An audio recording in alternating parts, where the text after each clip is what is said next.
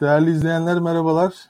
Ee, Türk siyasal hayatının bu hafta konukları e, Burak Bilgehan Özbek ve Berk Esen olacak. E, bugün bir Türkiye portresi konuşmayı hedefliyoruz. Siyasal hayatın e, hem tarihi hem zihni hem de kültürel formasyonlarını, bugüne kadar gelen yaklaşımlarını beraber ele alacağız. Bilgehan Hoca biraz e, müsaitlik durumunu çocuklardan dolayı ayarlayamadığı için geç katılacak. E, Berk Esen bizle beraber. E, hocam hoş geldiniz. Hoş bulduk Kutlu. Nasılsın? Sağ olun hocam. Sizler nasılsınız? Ben de iyiyim. Çok teşekkürler. Hocam şöyle yavaştan biz konuya girelim. İzleyicilerimiz de hem e, bizi bekliyorlar. Onları da daha fazla bekletmemiş olalım. Biraz böyle e, Türkiye'nin e, sorunlarını, bugün yaşadığımız sıkıntıları, özellikle siz otoriterleşme alanında çalışıyorsunuz. E, anlayabilmek için herhalde biraz tarihe gitmek gerekiyor. E, bizim tarihimizde de en önemli herhalde kırılma noktası meşrutiyetten bu yana yaşadığımız modernleşme sancıları. Günümüze kadar uzanan e, bir takım sosyal siyasal fay hatları yarattığı malumunuz. E, bu fay hatlarını açıklamak için e, hem e, Jön Türklük ve İttihat Terakki Hareketi hem de erken dönem Cumhuriyet Kemalizminin ciddi anlamda bir e, tesiri oldu. E, bu süreci nasıl yorumlarsınız? Türkiye'ye kattıkları avantajları ve dezavantajları nasıl oldu hocam? Yani aslında bu e, bu sorduğunuz çok önemli bir soru. Çünkü ben hem Cumhuriyet tarihi boyunca hem de günümüzde yaşadığımız siyasi hatta sosyoekonomik problemlerin çok önemli bölümünün Türkiye'nin, yani bunun için tabii geç Osmanlı dönemini de katıyorum, geç modernleşmesinden veya geç sanayileşmesinden kaynaklandığını düşünüyorum. Yani dolayısıyla burada bir yapısal bir sıkıntı var ve tabii yani onda, özellikle 19. yüzyılda sanayi devrimiyle birlikte birçok Batı ülkesi, işte Batı Avrupa e, veya işte Amerika'yı belki bir noktadan sonra Kanada'yı katabiliriz. İşte Avustralya falan da belki girer. E, tabii onlar çok erken bir şekilde sanayileştikleri için ve şehirleştikleri için e, kalkınma sorunlarının ve onunla birlikte olarak e, güçlü e, siyasi kurumlar da kurdukları için siyasi sorunlarını e, belli oranda çözebilmişlerdi. E, bunun dışında kalan bölgelerde yani Türkiye'de bu arada tekil bir örnek değildir. Bunun içine e, Asya'yı, e, Latin Amerika'yı, tabii ki Afrika'yı katabiliriz. E, bu bölgelerdeki ülkelerde bu sanayileşmeyi geç yaptıkları için e, o dönemden beri e, çeşitli sıkıntılar çektiler ve çekiyorlar. Yani bunun içinde tabii 20. yüzyılın ilk yarısına bakacaksak e, yani e, dış tehditler var. Yani işte 19. yüzyılın ikinci yarısı ve 20. yüzyılın ilk yarısında siz eğer belli e, oranda güçlü bir orduya sahip değilseniz veya güçlü siyasi kurumlara sahip değilseniz işgal edilme tehlikesine bile e, e, maruz kalıyordunuz ki Osmanlı'nın aslında son döneminde belki modernleşmeyi tetikleyen en önemli faktörlerden biri e, buydu. E, ama tabii aynı zamanda ulusal birliği oluşturmakta tabii bu coğrafyada birçok ülke gibi Türkiye geç kaldı. E, tabii şehirleşme geç olduğu için daha seküler, daha dünyevi bir e, siyasal kültürün çıkması da tabii zaman aldı ve çok e, geç oldu. Yani dolayısıyla 2021 yılında bile bizim bir e, liste yapsak yani şu an Türkiye'nin karşılaştığı önemli sorunlar diye aslında hepsinin e, bu tarz geç e, modernleşmeden veya geç sanayileşmeden kaynaklanan e, nedenler olduğunu düşünüyorum. Şimdi eğer bu açıdan bakacak olursak e, tabii e, bu aslında sunduğum biraz daha karşılaştırmalı bir e, bakış açısı. E, dolayısıyla her zaman için Türkiye'yi değerlendirdiğimde Türkiye'ye muadil olduğunu düşündüğüm kalkınmakta olan ya da gelişmekte olan veya işte küresel güney diyeceğimiz e, e, kategorinin içindeki ülkelerle karşılaştırıyorum. Ve o açıdan baktığım zaman ben aslında Türk modernleşmesini başarısız görenlerden değilim. E, ve o yönüyle yani diğer programlarda da hep bunu vurgulamaya çalışıyorum. Ben nispeten daha iyimser bakıyorum. Yani e, Türk modernleşmesinin çöktüğünü ya da başarısız olduğunu tabii düşünenlerin çoğu e, bu kadar uzun süredir işte devam eden bir politik kalkınma ve e, e, e sekülerleşme rağmen AKP'nin iktidara gelmesini ve tabii iktidarda giderek otoriterleşmesini e, bu sürecin çöküşü olarak okuyanlar var. E, ben öyle okumuyorum. Çünkü aslında son 30 seneki dünya tarihine bakarsak sadece Türkiye'de değil birçok ülkede yani Orta Doğu'da ama yani artık Batı ülkeleri de bunun içine girdi. Dini hareketler yükseldi. Yani işte Hindistan'da evet. BJP partisi koskoca kongre partisini devirdi. E, Latin Amerika'da, Amerika'da evangelical e, hareketler çok güçlendi. e, yine aynı şekilde hani eğer biz e, popülizmden bahsedeceksek popülizm zaten çağın bir fenomeni. Dolayısıyla birçok ülkede benzer durumu görüyoruz. Yani o nedenle Türkiye'nin şu an içinde bulunduğu e, sancılı dönemin de e, kendine özgü, sadece Türkiye'ye özgü olduğunu düşünmüyorum.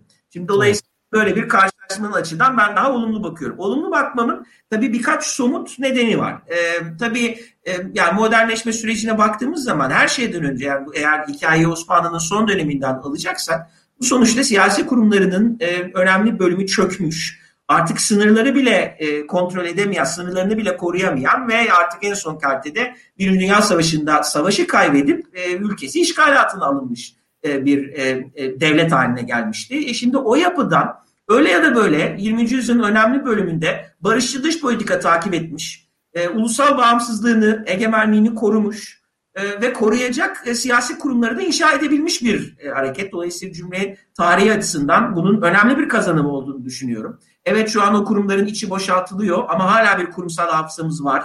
E, ve tabii böylesine bir mücadele geleneğimiz var. Dolayısıyla e, sıfırdan başlamak zorunda kalmayacağız bir iktidar değişikliği olduğunda. Belki şu an barışçı bir dış politika takip edilmiyor ama e, yüzyılın önemli bölümünde yani 20. yüzyılın önemli bölümünde e, barışçı dış politika geleneğimiz vardı ve ben bu geleneğe de kolay e, dönebileceğimizi düşünüyorum. E, iktisadi anlamda baktığım zaman yani bir e, e, e, yani Osmanlı son dönemi için bir fakirlik edebiyatı yapmak istemiyorum ama hiçbir şekilde sanayileşememiş bir toplumdan en azından orta ölçekte sanayileşmiş ve çok büyük oranda şehirleşmiş bir toplum e, e, yaratıldı.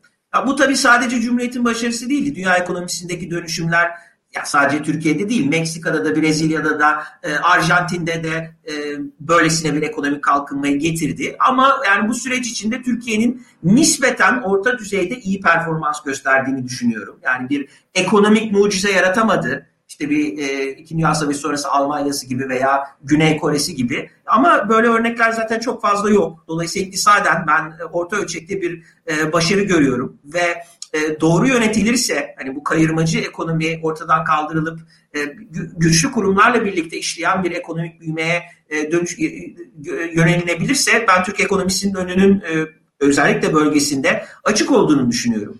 Ve tabii evet. son son olarak çok pardon şeyi uzattım. Yani son olarak e, en büyük tabii tartışma konusu Türkiye'de AKP açısından özellikle e, yani laiklik politikası ve sekülerleşme. Ben açıkçası bu noktada Türk toplumunun yani Türkiye toplumunun büyük oranda sekülerleştiğini düşünüyorum.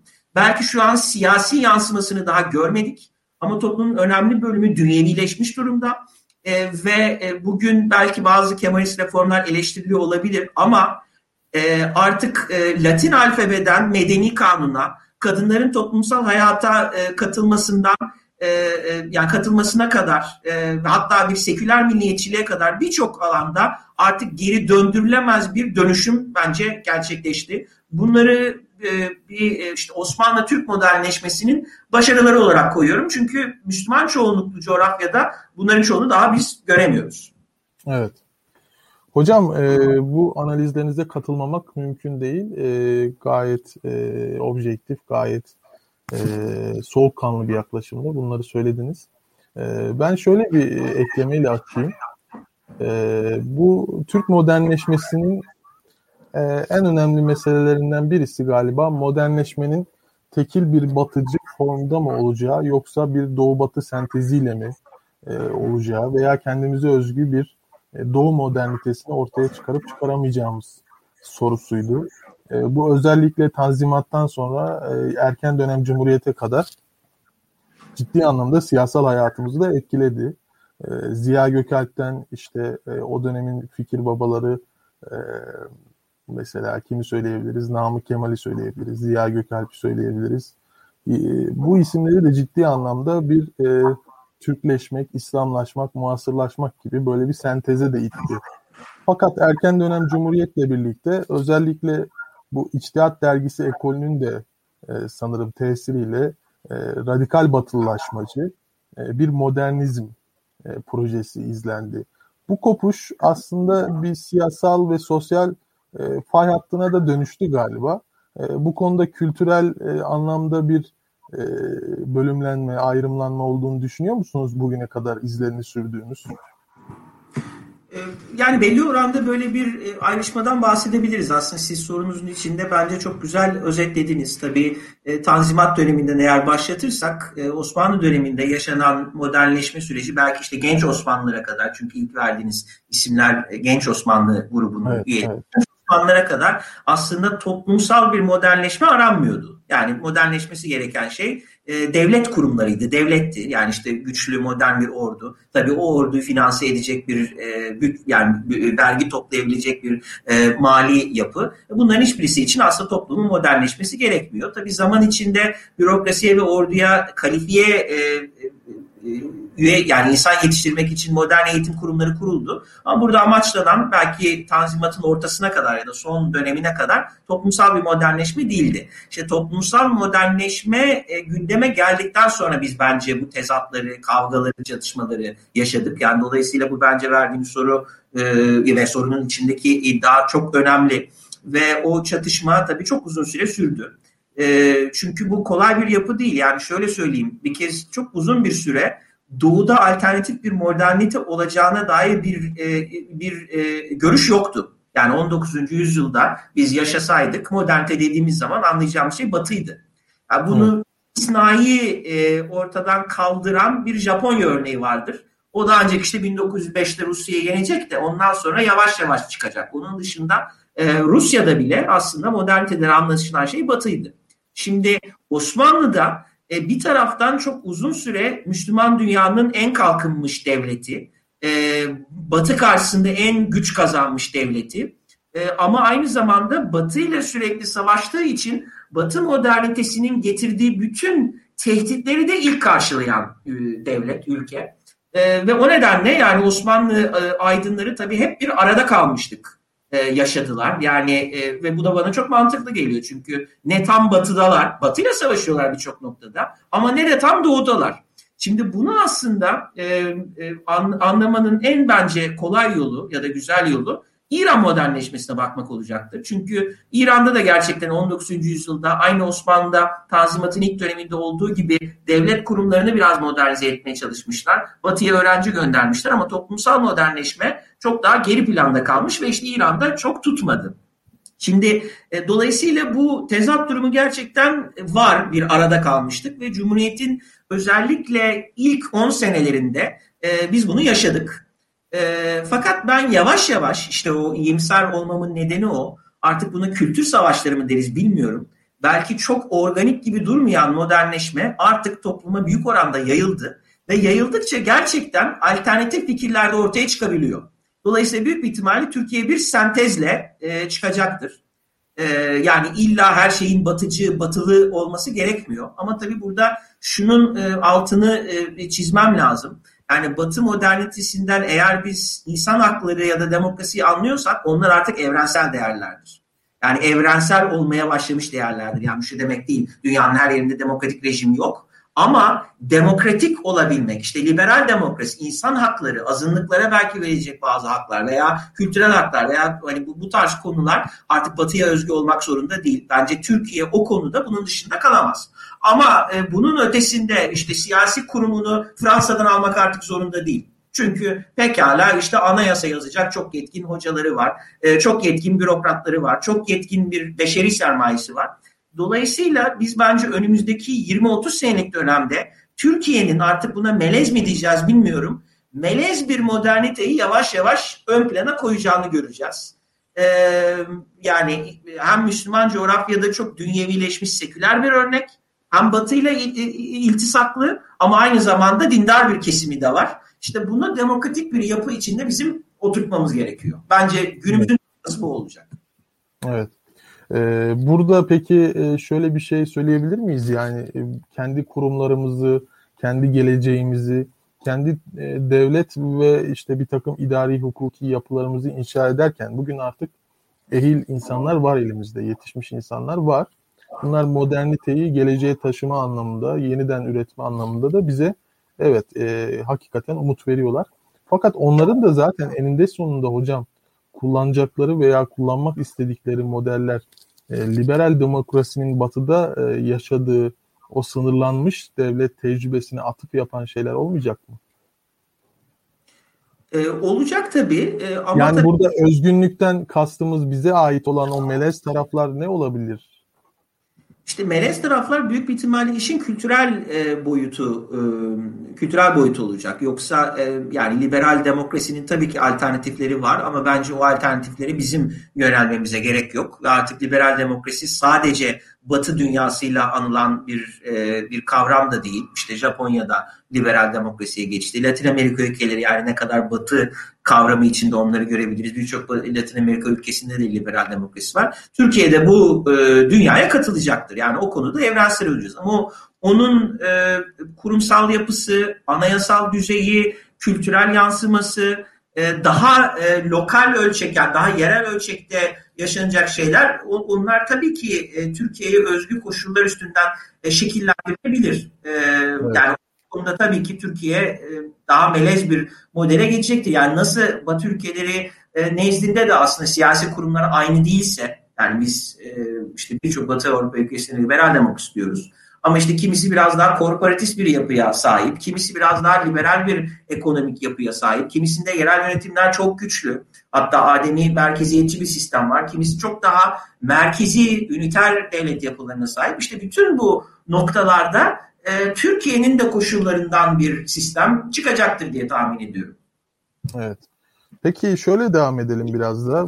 Bugünün e, yaşadığımız bu otoriter e, ikliminde özellikle siz bunu bir önceki yayınlarınızdan takip ettiğim kadarıyla rekabetçi otoriteryenizm olarak e, sınıflıyorsunuz. Hala oradayız diyorsunuz.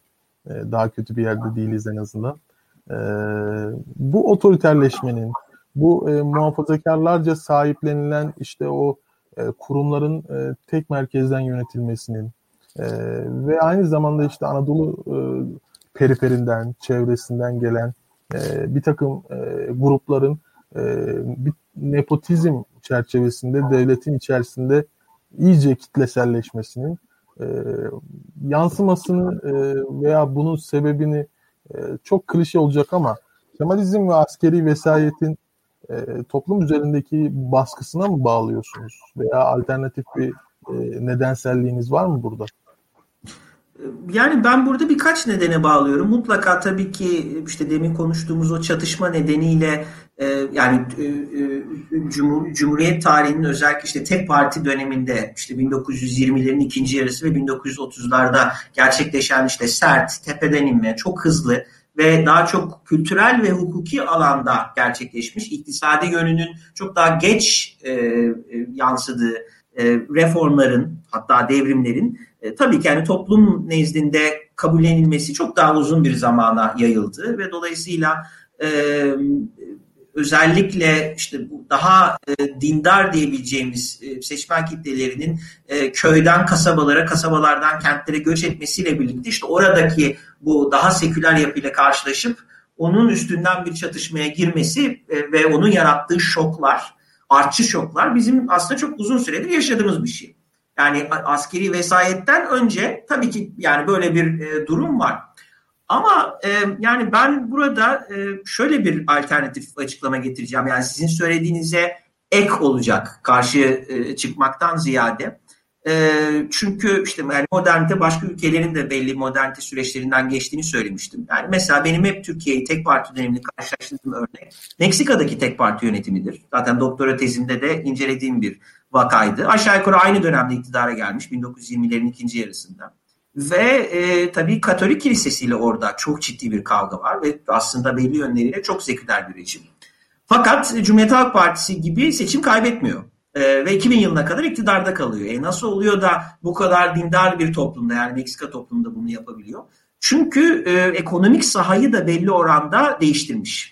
İşte toprak reformu yapmış, onun üstünden topraksız e, köylüleri rejime e, entegre etmiş, sendikalaşmayı arttırmış, sendikalara parti temsilcisi atamış ve dolayısıyla rejime çok ciddi bir popüler sınıf, bir taban yaratmış. Şimdi Cumhuriyet Halk Partisi çeşitli nedenlerden ötürü böyle bir işe soyun, soyunmadı.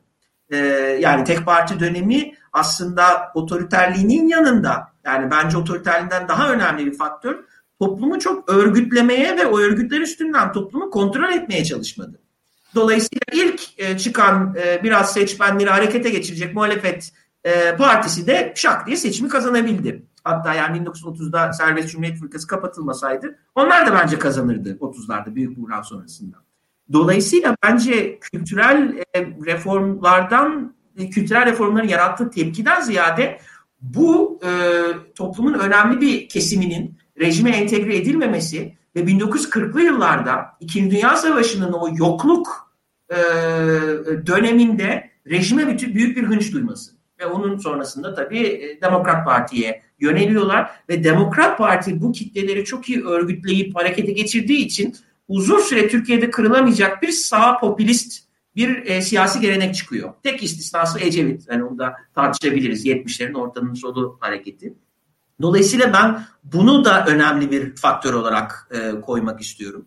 E, ve tabii şöyle bir e, durum da var. Yani e, işte Türkiye'nin kalkınmakta olan bir ülke olduğunu söylemiştim. E, bunun tabii şöyle bir yansıması oluyor. Yani siz şehirleşmeyle birlikte e, işte kendi köyünüzden veya kasabız, kasabanızdan çıkıyorsunuz. Büyük şehirlere e, taşınıyorsunuz ve orada iş bulmanız lazım. Orada ekmek bulmanız lazım. kentin çeperlerine taşınıyorsunuz. oralarda hizmet almanız lazım. Yani aslında Cumhuriyet tarihindeki çıkan bu muhafazakar akımların da belli oranda kaynak dağıtımından nemalanmak için alternatif bir siyasi örgüt kurma isteğinden e, kaynaklandığını düşünüyorum. Yani askeri vesayetten e, bağımsız olarak. Yani o yanlış bir iddiadır demiyorum. Çünkü 28 Şubat e, türban ordunun e, belli siyasi müdahaleleri tabii ki tepki çekti. Ama yani mesela şunu da unutmamak gerekiyor. E, mesela işte Demirel'in Adalet Partisi'nin 12 Mart yönetimiyle çok büyük bir sorunu e, yoktu. Veya işte Turgut Özal sivil bir cumhurbaşkanı olarak gündeme getirilir. Pekala iki sene 12 Eylül yönetiminin başbakan yardımcılığı yapmakta bir beis görmedi. E, ya da e, işte DYP, ANAP e, birçok noktada orduyla 80 sonrası aynı çizgide yer almaktan çekinmediler. Yani o nedenle ben biraz daha bu e, 1940'lı yıllara kadar ki o geniş halk kitlelerini rejime entegre edememek ve arkada İkinci Dünya Savaşı'nın yarattığı ağır ekonomik buhran büyük bir dalga yarattı Cumhuriyet Halk Partisi'ne karşı, İsmet Paşa'ya karşı. Bunu önemli bir faktör olarak koymak istiyorum. Ve tabii bir de bunun üstüne e, seküler reformlar nedeniyle bir e, aydın veya şehirli orta sınıfla geri kalan seçmen arasında fark var. O nedenle sağ partilere her zaman için kültürel kodlar üstünden seçmenleri harekete geçirme e, avantajı da sağlanmış. E, bu Cumhuriyet Halk Partisi'ni ya da işte seküler, daha sol, orta sınıf şehirli seçmenleri hep azınlıkta tutmuş. E bunun sonucu da ne oldu? Her daim bu seçmen kitlesi demokrasiyle bir ikircikli ilişkisi var. Bir taraftan demokrat, demokratik bir ülkede yaşamak istiyor. Öte yandan hem korkuyor. Çünkü her daim azınlıkta kalacağını görüyor. İşte askerle, o askeri vesayetle bazı sıkıntılı ilişki kurdukları dönemler biraz buradan kaynaklanıyor. İşte bütün bunları ben aşma noktasının arifesinde olduğumuzu düşünüyorum. Çünkü şehirleşmede yüzde 85'i aştık. Artık e, şehirlere gelecek daha muhafazakar bir kitle yok. Gelenleri daha iyi şehir ekonomisine entegre etmek gerekiyor. Ve bunu da AKP e, yapamıyor. Artık muhalefet seçim kazanabileceğini görmüş durumda. Ve biraz önce söylediğim melez yapılar ortaya çıkıyor. Yani hem dindar hem modern. Ee, hem e, mütedeyyin hem çok iyi eğitimli. Hem e, özel sektörde çok iyi işi var ama namaz da kılıyor. Şimdi bu, bu e, ya bunlar yapılamaz diye söylemiyorum. İşte bu e, melez yapılar 40 sene önce çok yoktu. E, o olmayınca toplum çok daha kolay polarize olabiliyordu. Biz bunu yavaş yavaş bence aşmaya başladık. Evet, evet. Çok haklısınız. Ee, bu söyledikleriniz bana biraz şeyi hatırlattı. Bülent Ecevit'in doktora teziydi galiba. Yani e, Cumhuriyet Halk Partisi'nin ve Kemalizmin e, başarısız olmasının veya toplumda e, bir e, yarılma yaratmasının sebebi kültürel e, bölümlenmeden ziyade e, altyapı, üretim ilişkilerine bu e, muhafazakar çeperi, periferi entegre edememesidir diyordu. Modernleşmenin tamamlanamayışının sebebi bu e, diyordu. Bunu hatırlattı bana. E, çok da haklısınız aslında sadece ortada bir e, kültürel semboller üzerinden bir bölünme yok. Aslında bir e, yapısal e, anlamda devlete entegre olup olamama, piyasaya entegre olup olamama sorunu da var. E, bunu çok güzel özetlediniz. E, burada şey var, e, biz geçen iki program önce Baskın Oran'la bir program yaptık. Orada Baskın Hoca'nın söylediği şey önemli bir tezdi. Onu size de sormak istiyorum hocam.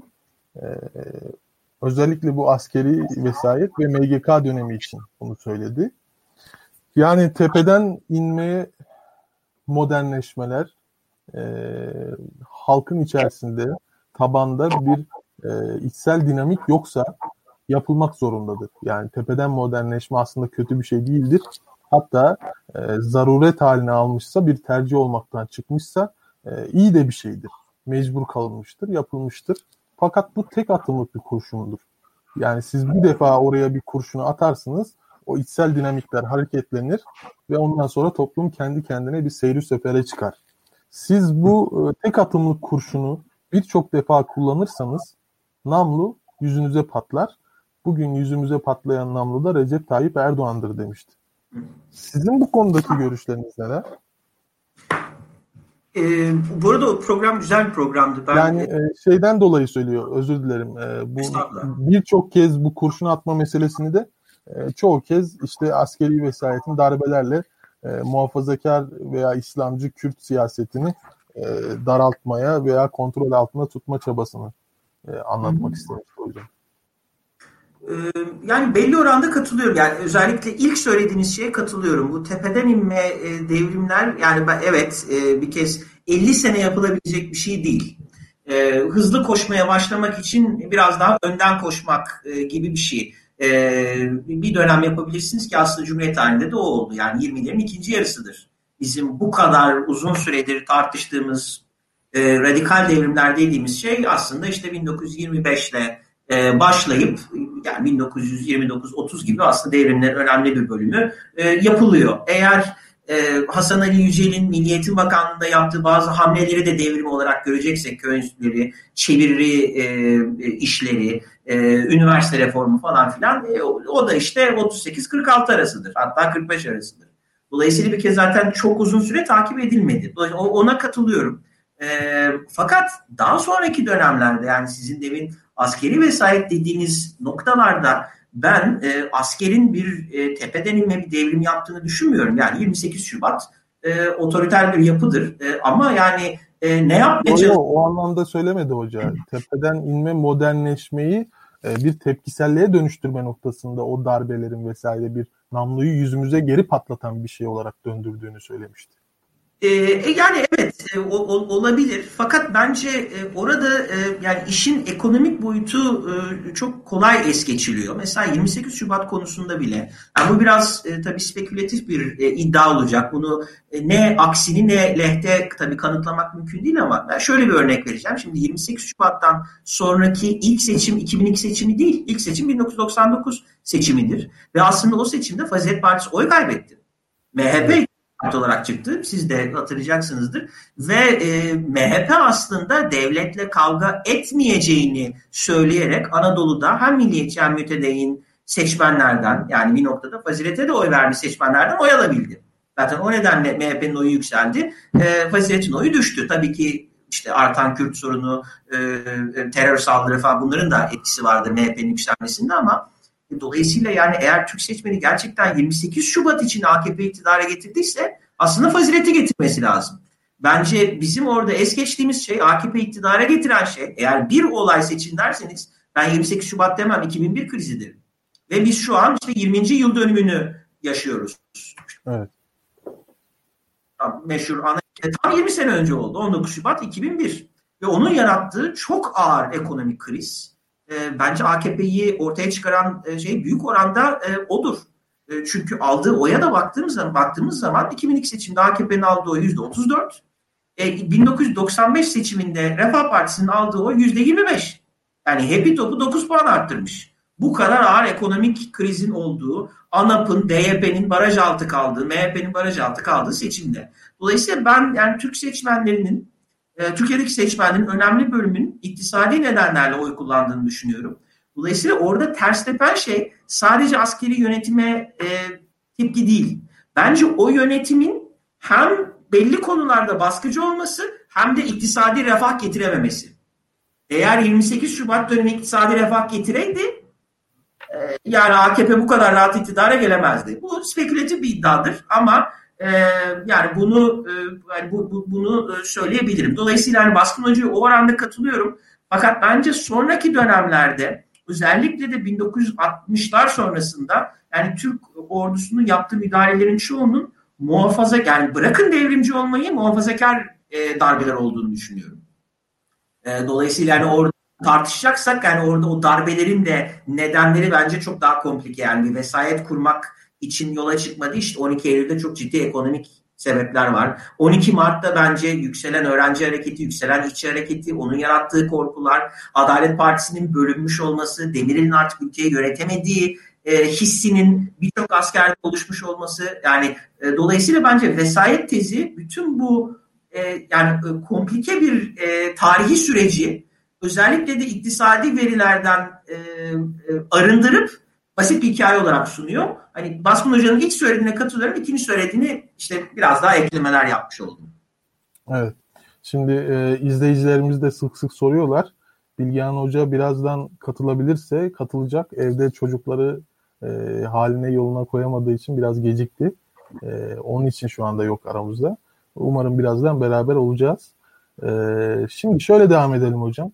E, bizim e, zihniyetimizde, e, toplumsal ve siyasal zihniyetimizde hep bir e, şey var. Yani olması gereken meselesi var. Yani günün içerisinde, hayatın içerisinde olanı nasıl revize edebiliriz, nasıl geleceğe taşıyabiliriz değil de hep bir ideal olan, bir hakikat peşinde koşulan, olması gereken sanki zihin arkamızda hep duruyor. Bu anlamda Türkiye'de e, hiçbir siyasal hareket de e, kendi e, hakikatine, kendi idealine, kendi e, siyasal programına karşı tarafla uzlaşmak, kurumların ortak faydasını e, kamusal alana taşımak e, veya işte bir e, ortak makul e, uzlaşma mutabakat alanı geliştirmek gibi girişimlere ne yazık ki teşebbüs etmiyor.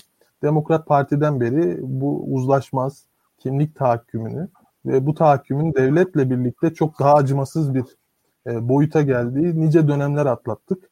Bugün yaşadığımız dönemde o dönemlerden sanırım çok farklı sayılmaz. E, siz bu ilişkiyi yani otoriterleşmenin arkasındaki o e, ideal, hakikat tanımlamasına olan güvenci, olması gerekene dair kafamızdaki hiçbir şüphe olmayan o sosyal, toplumsal, siyasal yapımızı neye bağlıyorsunuz? Yani bu modernleşmeden beri bize devredilen bir otoriterleşme mirası mı var? İktidarlar, muhalefet fark etmeksizin. Böyle mi devam ediyor süreç? Ee, yani e, işte ilk sorunuza verdiğim cevapla bağlantılı bir e, cevap vereceğim. Yani bence burada birkaç nedeni var. Bu çok çok güzel bir soru ve aslında pek tartışmadığımız bir soru. Ee, yani birincisi işte o geç e, modernleşmenin getirdiği bir tabii geride kalmışlık duygusu. Ee, ve çok ağır sorunlar ve sizin onu hızlı değiştirmeniz gerekiyor ve orada tabii e, işte ulusal birlik oluşturulmamış, kurumlar tam olarak inşa edilememiş, e, işte nasıl uzlaşacaksınız? Yani mesela işte 1908 devriminden sonraki süreci düşünün. Yani oradan bir uzlaşı çıkabilir miydi? Bir taraftan işte azınlık hakları, bir taraftan dışarıdan gelen tehditler, Balkan Savaşı'nı kaybetmişsiniz, ee, yoğun bir e, mülteci akını var, Müslüman mülteci göçü var Balkanlardan e, Anadolu'ya yani hani öyle bir yapıdan bir uzlaşı çıkamazdı. Hani felaket çıktı. Hani o kadar felaket çıkmayabilirdi. Belki e, iktidardaki grup e, bazı kararları almasaydı. E, hani çok e, hafife yani alarak da söylemeyeyim ama e, hani çok detaylı tartışamayacağım için böyle söyleyeyim. Ve tabii akabinde devam eden bence birçok bir süreçte de e, biz bunu yaşadık. Yani şimdi e, tabii e, gelişmekte olan e, toplumlarda bir kez e, hızlı iktisadi kalkınma her zaman geçerli olmuyor. Ve dolayısıyla talepler her zaman için ekonomik üretimin önünde gidiyor. Ve dolayısıyla çeşitli e, sosyoekonomik gruplar e, harekete geçip taleplerde bulunduğu zaman eğer siyasi kurumlar bu talepleri bir şekilde e, birbirleriyle uzlaştıracak bir güce sahip değilse e, işte bizim 19 e, özellikle 1960 sonrası gördüğümüz gibi sürekli bir e, harekete geçme yani bir mobilizasyon, çatışma ve onun yarattığı bir polarizasyon e, yaşıyoruz. Yani dolayısıyla bence 60 sonrası hikaye çok büyük oranda sosyoekonomiktir. Belki söylediğiniz kültürel bazlı otoriterleşme 50'leri biraz daha hani açıklayabilir. Çünkü Demokrat Parti kuran elitler de günün sonunda tek parti yönetiminden gelmişler. İşte Celal Bayar gibi isimler İttihat Terakki'den gelmişler. Bunlar zaten ne zaman demokrasi gördü ki? Ee, yani orada particiliği, fırkacılığı ayrımcılık olarak yani nifak sokma olarak gören bir tabii ekol. Ee, o nedenle hani bir noktadan sonra hele bir de işte kaynak dağıtımını ele geçirdiğiniz zaman ve tabii bir e, orada işte Adnan Menderes e, de başta olmak üzere birçok o dönemin önemli ismi e, uzun süre tek parti döneminde hak ettikleri yere gelemediklerini düşünen ve onun için hınç duyan isimler. Bir tabii İsmet Paşa antipatisi, alerjisi var. Onun yarattığı bir hani bir çatışma ama 50'ler aslında büyük oranda bence elit bazlı polarizasyondur. 60 sonrası artık sosyoekonomik sorunlar giriyor. Yani orada işte e, sendikalar harekete geçmiş. Yani daha fazla e, maaş istiyorlar. E, iş adamları da, e, iş insanları da başka bir politik program istiyor. E, on, onların yarattığı çatışma tabii işte paramiliter gruplar şeyler. Yani dolayısıyla ben 60 sonrası Cumhuriyet tarihini çok daha fazla hani sosyoekonomik e, faktörler üstünden okuyorum. E, tabii e, özellikle 80 sonrası döneme bakacaksak yani 60-80 arası bence tamamen ekonomik bir çalışmadır. Ve e, bu arada yani benzer süreçleri işte biraz önce söylemiştim. Arjantin'de geçirdim. Yani mesela işte benim doktora tezimde incelediğim dört ülkeden biri Arjantin'di. Yani şöyle örnek vereyim size. 1955'te darbe e, oldu Arjantin'de. 1962'de darbe oldu. E, yanlış hatırlamıyorsam 66'da oldu. E, 76'da oldu. Yani e, Pakistan'da saysak, e, e, Myanmar'da saysak yani e, sadece Türkiye değil ki yani birçok e, Brezilya 1966 ile e, 83 pardon 85 arasında 19 senelik bir askeri yönetim ve hepsinde aynı sıkıntılar. Hızlı bir şekilde sanayileşmeye çalışıyorsunuz. Onun yarattığı talepler var. Hızlı şehirleşme, gelen insanlar iş istiyor, sendikalara giriyorlar, sendikalar üstünden talep yapıyorlar. Sizin ekonominiz onu karşılayamıyor. E bunun yarattığı korkular ve tabii sağ hareketlerin başka mobilizasyonları. Onlar da köylüleri örgütlemeye çalışıyor. Yeterli olmadığında paramiliter gruplara yöneliyor. Yani dolayısıyla bütün bunlar üstünden yaşanan bir şey var. Şimdi 80 sonrası tabii ki ekonomik faktörler yine ön planda. Ama bence iki sorun e, çok daha ön plana çıktı. Bir tanesi tabii İslami hareketin yükselişi. Yani biz aslında bunu böyle çok uzun süredir devam eden bir fenomen olarak görüyoruz ama aslında yani İslami hareket işte 1973'te de 77'de de aldığı oy oranı birin, bir seçimde %11'dir. Diğerinde %9'dur yanlış hatırlamıyorsam. Kitleselleşmesi 90'lar sonrası yani 94 ve sonrasında ve tabii Kürt hareketinin çıkışı ve bir anda hem rejimin seküler yapısı tehdit altına giriyor hem de üniter yapısı e, ve tabii onun yarattığı milliyetçi kavgalar. Bu iki sorunu tabii o 90'lar Türkiye'si bir taraftan da ekonomik büyüme sağlayamazken e, çözemedi. Yani 94 krizi, 2000 krizi, 2001 krizi ve gerçekten yani o eski Türkiye'den her şey çöktü 2002'de. Şimdi bütün bu süreç sonunda 2021 yılından bakınca ben en azından e, İslamcılık sorununun çözüldüğünü düşünüyorum. Yani İslamcıların da yapmak isteyip 50 senedir, 60 senedir yani seçim sloganı olarak şunu yapacağız, bunu yapacağız dedikleri ve yapamadıkları bir şey kalmadı aslında. Diyaneti ele geçirmek, bütün sistemi değiştirmek, Ayasofya'yı ibadete açmak, türbanı e, bürokrasiye sokmak ve bunların çoğunu da aslında yani çoğunu demeyeyim ama işte türban gibi bence son derece haklı talepleri e, muhalefette kabul etti. Ve bence aslında bu sorun çözüldü. E, Kürt sorunu hala devam ediyor. Zaten dikkat evet. ederseniz günümüzdeki otoriter yapıyı devam ettiren temel problem Kürt sorunu. İktidar hep bu konu üstünden muhalefeti bölmeye çalışıyor. E, ya bunu da bir noktada aşacağız. Evet. Yani böyle bir e, durum bize şeyi mi işaret ediyor? Yani bir e, kronik sorunun çözülebilmesi için onun toplumsal taleple siyasal bir e, otoriterleşme inşa edildikten sonra mı ancak bunu aşabiliyor Türkiye? Yani Kürtlerin de böyle bir şeye mi ihtiyacı var? Veya böyle Yok, bir ittifaka, ittifaka mı? İttifaka mı ihtiyacı var? E, yani o hani onu, onu demeyeyim o bir model ama yani böyle olmak zorunda değildi e, mesela yani şöyle. biz e, bu e, talepleri Türkiye'nin kronik sorunlarını bir uzlaşma ve mutabakat zemininde değil de illa yani devleti ele geçirenin diğer taraflara böyle e, hücumla abanarak çözdüğü bir şeye mecbur muyuz yani hocam? Yok tabii ki yani me- mecbur değiliz. E, süreç o şekilde işledi ama e, mesela işte 2002 seçiminde eğer e, Doğru Yol Doğru Yol Partisi e, barajı açsaydı büyük ihtimalle bir koalisyon hükümeti yaşayacaktık. Ve koalisyon hükümetinin getirdiği uzlaşı ortamı belki türban sorununu çok daha erken çözecekti. Yani dolayısıyla bu bir yöntemdir ama çok yani benim tavsiye edeceğim, önereceğim bir e, yöntem değildir. E, yani bir onu tespit ederek elbette, söyleyeyim. Elbette. Yani ikinci nokta aslında biraz önceki sorunuzda o, o, o kısma cevap vermediğimi şimdi fark ettim. Bu uzlaşı meselesi gerçekten Bilgehan, çok Top, Bilgehan Hoca geldi. E, bu toplumsal mutabakat aslında e, yani mesela 90'lı yıllarda DYP-SHP hükümeti özellikle de 91-93 arasında e, merhabalar. Merhaba. Kusura bakmayın. Ee, belki sen devam et. Ee, yani sen, bir, bir, bir tur bir tur sen e, başla ondan sonra ben devam ederim. Siz e, son anlattığınız süreci tamamlayın isterseniz hocam. Evet evet sen devam et Berk. Yani mesela e, biz aslında bu uzlaşma kültürünü belli oranda 91-93 arasında kurulmuş DYP-SYP hükümeti zamanında yani Süleyman Bey ve Erdal Bey'in e, iki partinin yağ başkanı olduğu dönemde aslında e, yaşadık ve e, farklı yani olaylar farklı gelişseydi Kürt sorununda bile bence o hükümet adım atabilirdi. o e, başka gelişmeler işte asker PKK'nın saldırıları falan filan yani o şeye girmiyorum. Dolayısıyla eğer Kürt sorunu şimdi yani çözülecekse yine böyle bir uzlaşı üstünden çözülecek. E, dolayısıyla hani illa bütün devletin kurumlarını ele geçirip onun üstünden bir değişikliğe gitmek e, gerekmiyor. O, o tek yöntem değil.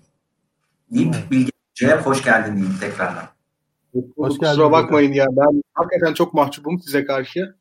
Ee, bizim bakıcımız izin, bakıcı izinli e, çocukları uyuturuz diye umduk. Bir tanesi uyumadı. E, o da benim çocuktu yani. Benim sorumlu olduğum çocuk uyumadı. E, dolayısıyla biraz geç katıldım. Gerçekten özür dilerim. Gerçekten kusura bakmayın. Estağfurullah. Hocam siyah tişört giymişsin. Lambadan çıkmış cin gibi duruyorsun. Evet. Valla ne giydiğimi hiç farkında değilim belki. Yani e, hazırlanamadım. Apar topar böyle yukarı çıktım. E, yani kusura bakmayın tekrar. Estağfurullah. Estağfurullah. Bundan sonrasında telafi edeceğinize inanıyoruz hocam. evet. Ne konuşuyordunuz? Biz biraz şey konuştuk. Ee, biraz böyle modernleşmeden bu yana neler elimizde kaldı onları konuştuk. Onun dışında e, bir takım e, siyasal payatlarından niçin otoriterleşme aşılamadı bunları konuştuk.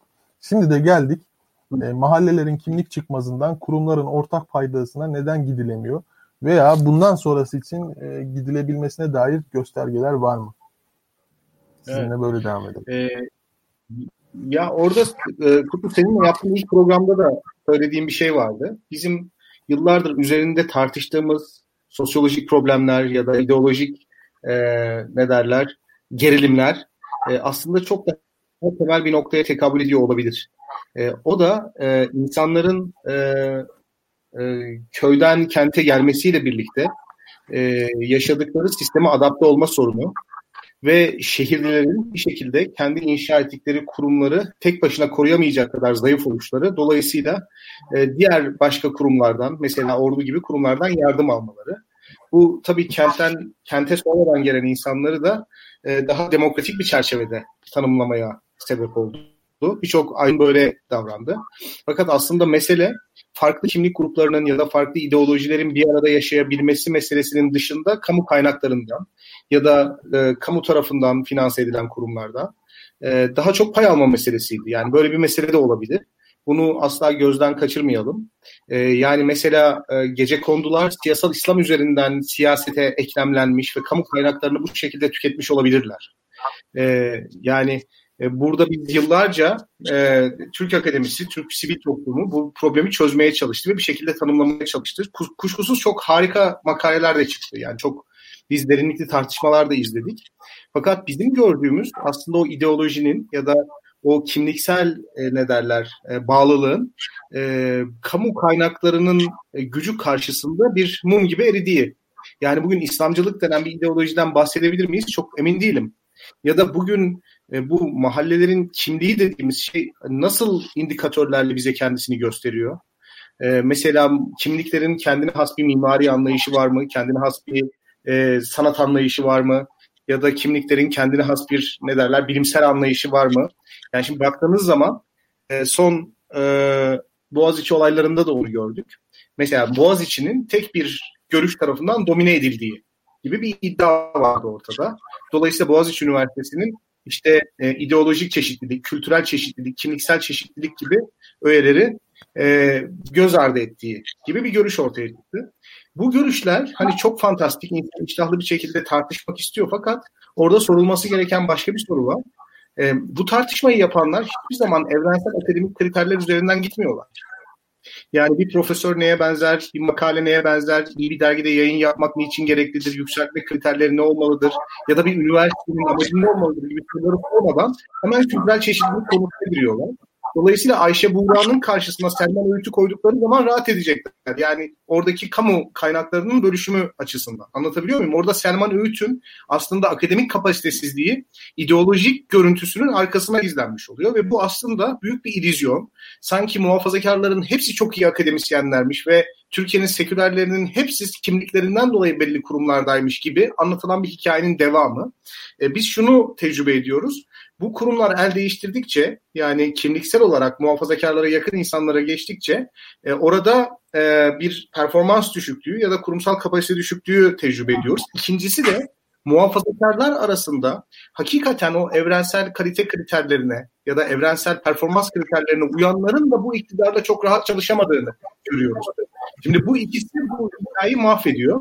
Dolayısıyla o kimlik çıkmazı denilen e, mesele aslında bir anlamda zorla gündemde tutulan bir meseleye dönüşüyor. Yani kimlik aslında var olan bir e, pay hattının ortaya konuş tarzı değil, aslında olması siyaseten işe yarayan bir fay hattının bu şekilde maskelenmesine dönüşüyor. Ben açıkçası böyle düşünüyorum.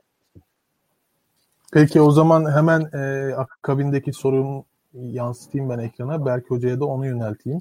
Türkiye'de devlet kendi evrensel katma değerini üreten vatandaşlarını genellikle diyelim niçin hain ilan ediyor? Yani burada e, Bilgehan Hoca'nın söylediği gibi e, bu liyakati üretmenin ya da liyakati üretememenin e, bir kriter olarak önce gelmediği, bu kriterin e, bir takım kültürel sembolik göstergelerin arkasına gizlenerek önümüze getirildiği veya geldiği bir süreç mi var ortada? Ne dersiniz?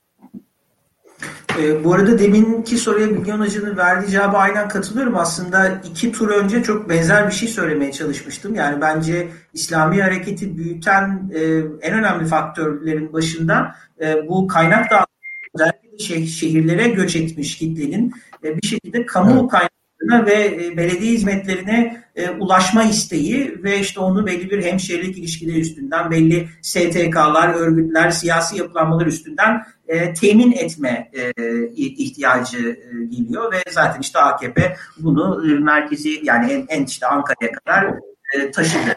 Ve yani bence bu soru da büyük oranda bunun bununla ilintili. Çünkü şimdi böyle bir iktidar yapısı ortaya çıktığı zaman yani demin e, Bilge Hoca da söylemişti. Bir şekilde liyakata inanmayan, hatta e, liyakat kurallarıyla kaynak dağıtsa veya makam dağıtsa işsiz kalacak insanların örgütünü doldurduğu hareketler e, tabii ki alternatif bir e, e, yöne evriliyor. E, ve e, evrensel ölçekte katma değer üreten, vergi veren e, insanlar da bu sürecin dışında kalıyor. Çünkü e, aslında liyakata dayalı bir e, düzen inşa edilse çok daha fazla kamudan hizmet, kaynak, iş, pozisyon alması gereken insanları sizin bir şekilde dışarıda tutmanız e, lazım. Hepsini hain ilan etmiyor belki e, ama hepsini düşman belliyor ve hepsini muhalif belliyor. Ve tabii böyle bir yapıya girdikten sonra yani demin e, yani Bilgehan'ın belirttiği ve benim bu modernleşme e, kavramı üstünden çok umutlu olmamın nedeni de şuydu aslında AKP içinde bile bir kesim e, yeterince eğitimli olduğu için, beşeri sermayesi belli bir seviyenin üstünde olduğu için liyakatın tamamen ortadan kaldırılmasından onlar da mağdur oluyorlar. E, ve dolayısıyla bunun üstünden kurulmuş bir yapı var. Yani mesela 90'lı yıllar Türkiye'si için bir kültür savaşından bahsedebiliriz. Gerçekten e, bir e, işte seküler İslamcı veya seküler muhafazakar işte Türk Yani bunların yarattığı bir kültür savaşı vardı. Ben 2021 yılında artık bir kültür savaşı olduğunu düşünmüyorum. Çünkü e, İslamcılığı ayakta tutacak bir kültürel ajanda da pek kalmadı. Çünkü biraz önce söylediğim gibi zaten istedikleri şeyleri önemli bölümünü yaptılar. Ayasofya'nın ibadete açılmasına kadar. E, bunun ötesinde artık alacak yani e, seçmenlerini mobilize edecekleri bir e, bir e, iddia da kalmadı, bir e, program da kalmadı. E, bir de üstüne üstlük aslında siz e, mütedeyyin olan, muhafazakar olan insanları da liyakat kurallarını tamamen ortadan kaldırdığınız için dışlamaya başlıyorsunuz. E, mesela dün sanırım Ahmet Davutoğlu'nun bir açıklamasında geçmişti. Bu Boğaziçi olay protestolarında hapse atılan gençler içinde veya ev hapsi kararı alınmış gençler içinde AKP örgütünde çalışan insanların çocukları da var. Yani onlar öyle hepsi CHP seçmeni evet. ve HDP seçmeni e, falan değil. Şimdi e, dolayısıyla böyle bir durum var. Şimdi e, tabii bunu aslında belli oranda popülist iktidarların hepsinde görüyoruz. E, yani Venezuela'da da, Macaristan'da da, Hindistan'da da e, uluslararası ölçekte iş yapmaya çalışan e, ve e, vergisini ödeyen ve gerçekten üretime büyük oranda katkı sağlayan ve verimli bir şekilde çalışan insanlar e, rejim tarafından dışlanıyorlar. Ve o çok kötü bir sarmal yaratıyor. Türkiye, ya benim umutlu olmamın nedeni bu kötü sarmalı Türkiye artık aşmaya başlıyor. E, kötü sarmaldan kastım şu mesela işte bunu Venezuela'da görüyoruz. E, umutsuz bir yapı var. E, e, e, popülist iktidar, özellikle de sol popülist bir iktidar kendi seçmenlerini sürekli orta sınıfı düşmanlaştırarak harekete geçiriyor.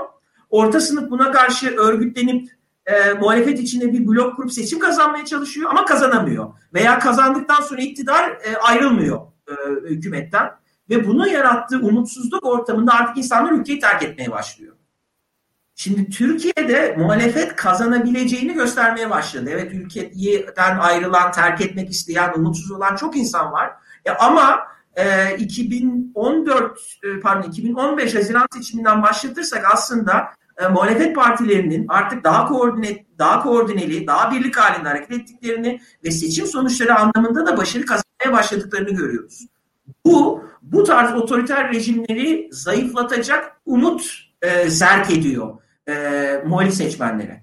Ve onları sürekli hani yenildin yine kalk bu sabah kalk yataktan ve daha iyi çalış gerekirse daha iyi yenil ama bir noktada kazanacaksın düşüncesine sevk ediyor. 2019'da kazandılar.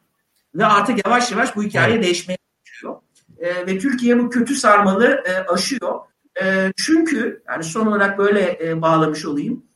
E, bence artık iktidar tabanı içinde de bu işte modernleşmenin, ekonomik kalkınmanın, eğitim seviyesinin yükselmesinin, şehirleşme seviyesinin yükselmesinin getirdiği belli konularda bilinç var. Yani Gezi Parkı'nı bence bazı AKP'liler de savunuyor. Boğaziçi Üniversitesi'nde Melih Bulu'nun atanmaması gerektiğini birçok AKP'li de savunuyor.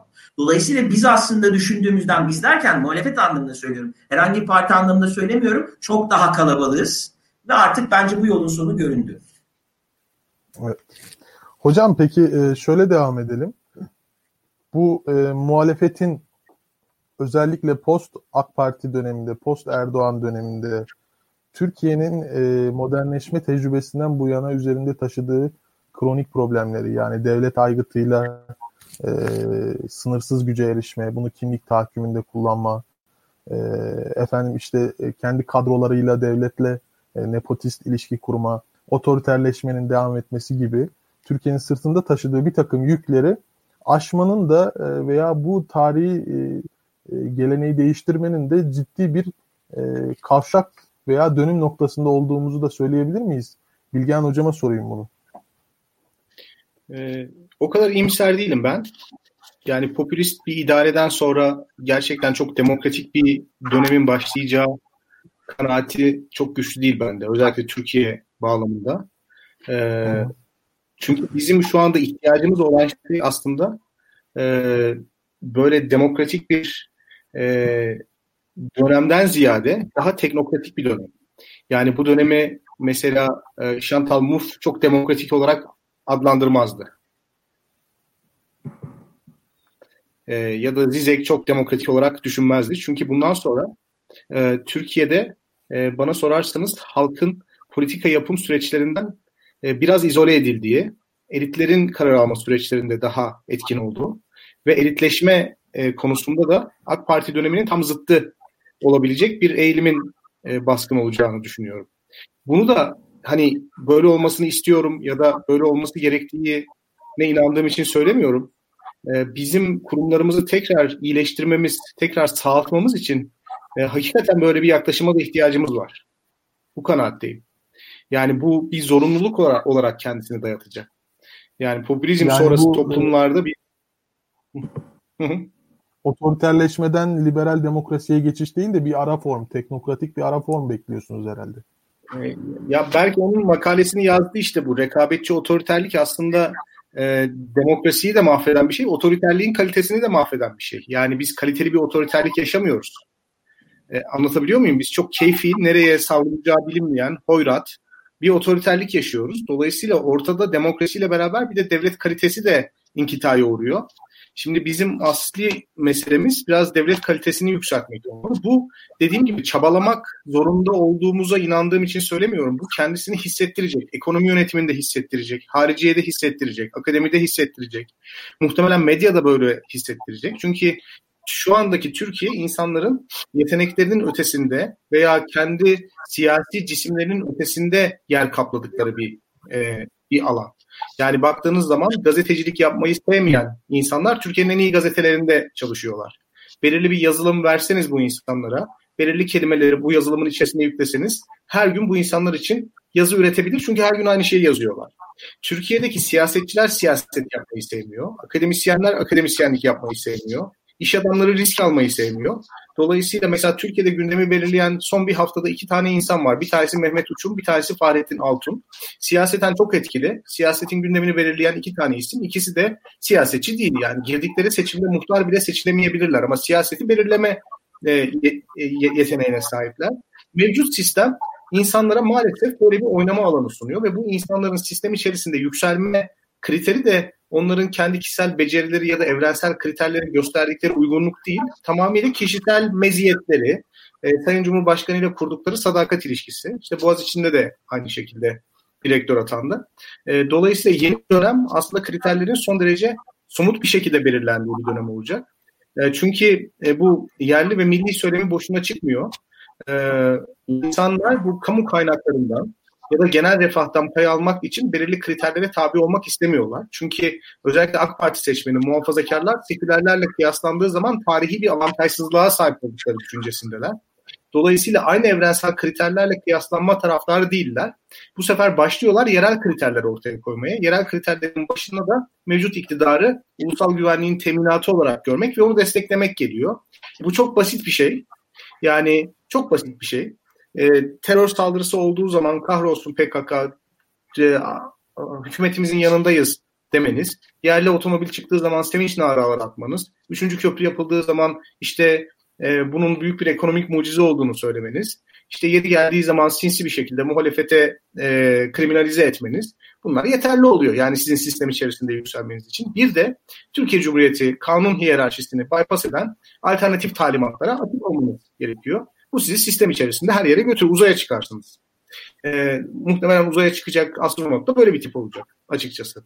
E, o yüzden başlıyorlar bu yerli milli kriterleri ortaya koymaya. Yerli milli kriterler de tamamıyla Erdoğan'ın kendi kişisel e, inisiyatifine kalmış bir durum. Dolayısıyla Erdoğan sonrası durum e, yeniden evrensel kriterlere mecburen dönüş ve çok fazla sistemin demokratik müdahalelere, demokratik baskıya açık olmadığı bir e, dönem e, olacaktır diye düşünüyorum. Bürokratların ve teknokratların daha fazla gündemde olduğu, e, daha e, nasıl söyle, söylesek, e, daha fazla kamusal tartışmanın olduğu fakat kamusal tartışmanın daha fazla uzman tarafından yönetildiği, e, uzmanlığa daha çok saygı duyulduğu bir dönem olacak. Böyle düşünüyorum ben. Peki Berk Hocam'la devam edelim. Ee, en azından e, benim başta çizdiğim tablo kadar iyimser olmasa da, bu kadar tarihi bir dönüm noktası olmasa da, devletin sınırlandırılmasını Türkiye siyaseti Erdoğan sonrasında becerebilir mi? Erdoğan sonrasının nasıl geleceği ve geleceğiyle de biraz alakalı. Yani bir daha ilave edebilir miyim? Söze. Sözünüze öyle devam edin. Yani Erdoğan sonrası dönemde kurulacak ittifakın çok aktörlü bir ittifak olması, olacağı öngörüsü beni açıkçası merkezde gelme konusunda, nötralizasyon konusunda da umutlandırıyor. Buyurun devam edebilirsiniz hocam. Ee, yani e, e, evet aslında ben de e, bunu söylemeye çalışıyordum. Yani şimdi Erdoğan yani bir noktada Erdoğan sonrası bir Türkiye'ye geleceğiz. Onun tarihini bilmiyoruz. Ama tabii daha da önemlisi bilmediğimiz şey Erdoğan sonrası Erdoğan'a çok yakın Erdoğan'ın seçtiği bir isim mi gelecek yoksa gerçekten muhalefet ve Erdoğan'ı seçim yoluyla devirip kendi iktidarını mı oluşturacak? Aslında yaptığımız tartışmaların biraz önce Bilgi Onacı'nın söylediği şey hep ikinci senaryonun olacağına dair bir umuttan veya varsayımdan kaynaklanıyor ki ben de o, o gruba giriyorum bu arada. Ee, yani Erdoğan'ın uzun süredir kurmaya çalıştığı neopatrimonyal rejim ya da işte sultanistik rejimi devam ettirmesi mümkün değil. Kez iktisaden devam ettirmesi mümkün değil ve Berat Albayrak'ın istifası ve esrarengiz bir şekilde ortadan kaybolması sonrası zaten e, iktidarını rahat bir şekilde devredebileceği artık bir e, isim de kalmadı e, yani değil mi? Hani kanunu bile e, en azından bir oğlunu ayakta bırakmıştı. E, diğerlerini e, öldürse bile. Dolayısıyla rejimin ciddi anlamda e, bir intikal sorunu olacak. Dolayısıyla ben ikinci senaryo üstünden bir analiz yapayım. E, sorunuza katıl yani sorunuzun içinde geçen bu ön kapıya katılıyorum. Bir, bir ittifak siyaseti var ve zaten ancak ittifak siyaseti Erdoğan'ı sandıkta yenebilir ve bu ittifak siyaseti tabii ki içinde hem merkez sol hem merkez sağ ögeler barındıracağı için e, tabii ki merkeze gelmek durumunda kalacak ve biraz önce er, e, Bilgehan Hoca'nın söylediği gibi e, siyasi konuların biraz daha gündemden düştü, düştüğü e, uzlaşma üstünden yürüyecek. Yani e, Bilgehan Hoca teknokrasiye odaklandı, katılıyorum belli oranda. Ama bir de işte bir siyasetsiz bir dönem belki, en azından bir dönem geçirecek. E, bu e, çünkü bu tarz elit farkları ortaya çıktığı zaman işte mesela 90'lar Şili'si hemen aklıma geliyor. Ee, 1978 sonrası İspanya aklıma geliyor yani Franco e, askeri yönetimden çıktıktan sonra veya işte Çin'de Pinochet rejiminden sonra e, büyük oranda bir elit paktı yapıldığı için aslında sistemin uç grupları çok dışarıda kaldı ve çok büyük anlamda iktisadi reform yapılmadan e, sistem devam etti. Bunu da çok eleştirenler var ve Türkiye'de de eleştireceklerdir. Ama tabii böyle rejimlerden çıkmanın yolu sandıkta büyük bir mutabakat sağlamak olduğu için e, bu e, olacaktır ve e, ben şu nedenden ötürü e, dev, yani devletin sınırlandırılması e, dan ziyade ben şunun olacağını düşünüyorum. Devleti kontrol edenlerin keyfi uygulamaları sınırlandırılacak. Çünkü şu an aslında devletin bürokratik kapasitesi çok düşmüş durumda. Büyük ihtimalle Erdoğan sonrası dönemde devletin bürokratik kapasitesinin yükseldiğini göreceğiz e, kurumların yeniden inşa edildiğini göreceğiz. E, belki birçok ama devletin müdahale etmeye başladığını göreceğiz. Müdahale etme derken piyasaya müdahale etme anlamında değil. E, ama işte eğitim sistemi yeniden düşünülecek. E, onu e, kamu yapacak. E, ve başka alanlarda da hani be, benzer e, e, yani benzer bir durum yaşanacak. Dolayısıyla devleti kontrol edenlerin keyfi uygulamaları ve şahsi güçleri sınırlandırılacak. E, bir merkez siyaset ortaya çıkacak Sistem büyük oranda depolitize olacak en azından birkaç sene boyunca. Ama öte yandan ciddi bir kurum inşası süreci e, Bilge Hoca'nın söylediği boyutta olur mu bilmiyorum. Ama ciddi bir teknokratlaşma yani işi bilen insanların, liyakat sahibi olan insanların gelip onların o sektörleri belli oranda o kurumları inşa edilirken yönettiği e, bir e, dönem göreceğiz. Eğer bu değişim yani Erdoğan sonrası Türkiye önümüzdeki 2-3 sene ya da 3-4 sene içinde gelirse ben bazı e, başka e, olumlu gelişmelerinde olabileceğini düşünüyorum.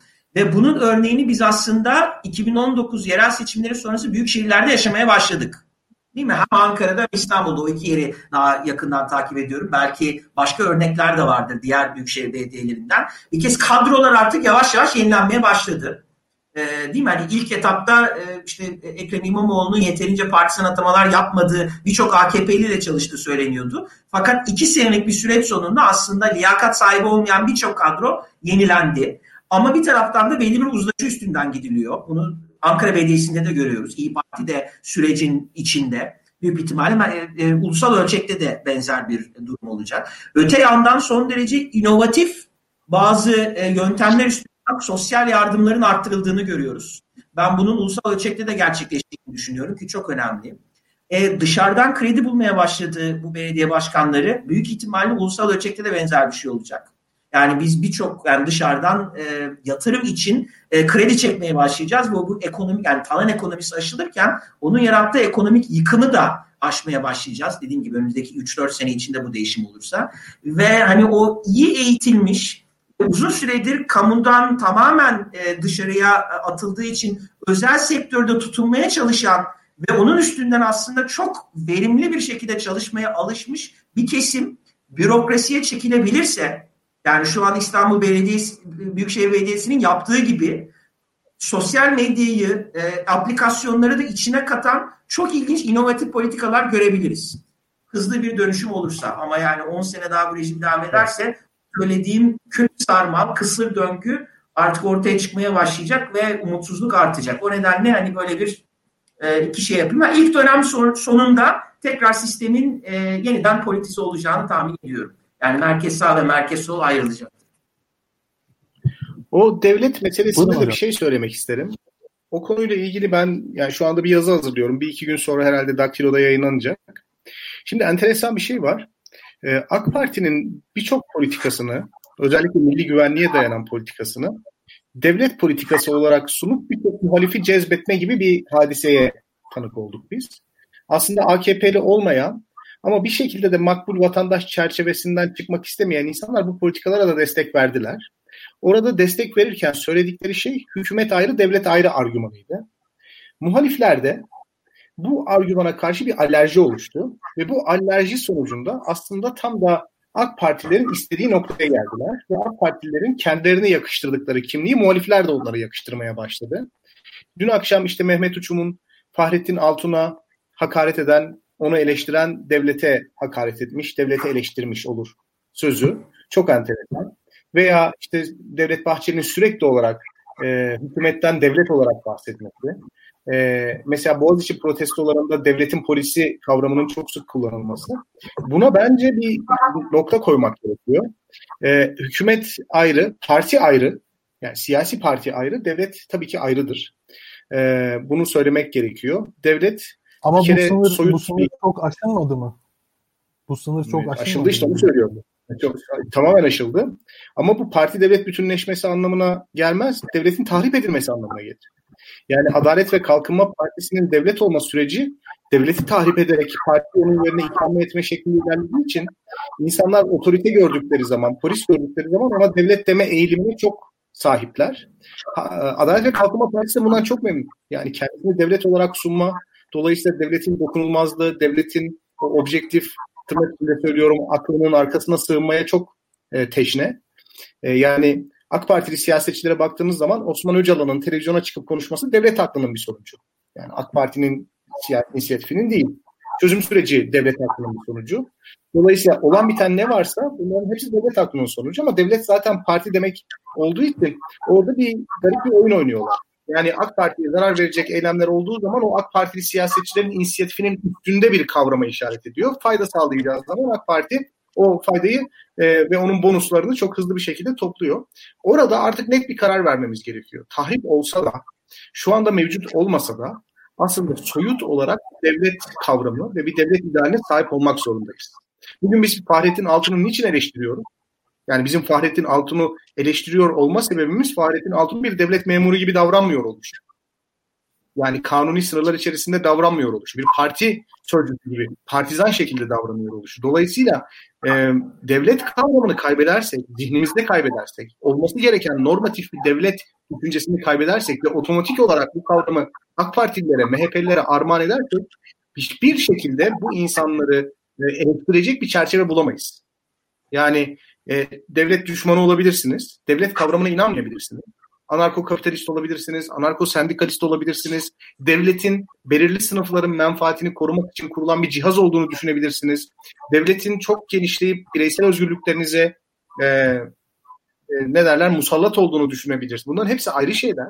Fakat Adalet ve Kalkınma Partisi'nin istediği şey zaten kendisini devletle özdeşleştirip politikalarını o şekilde kişilerden azade hale getirmek.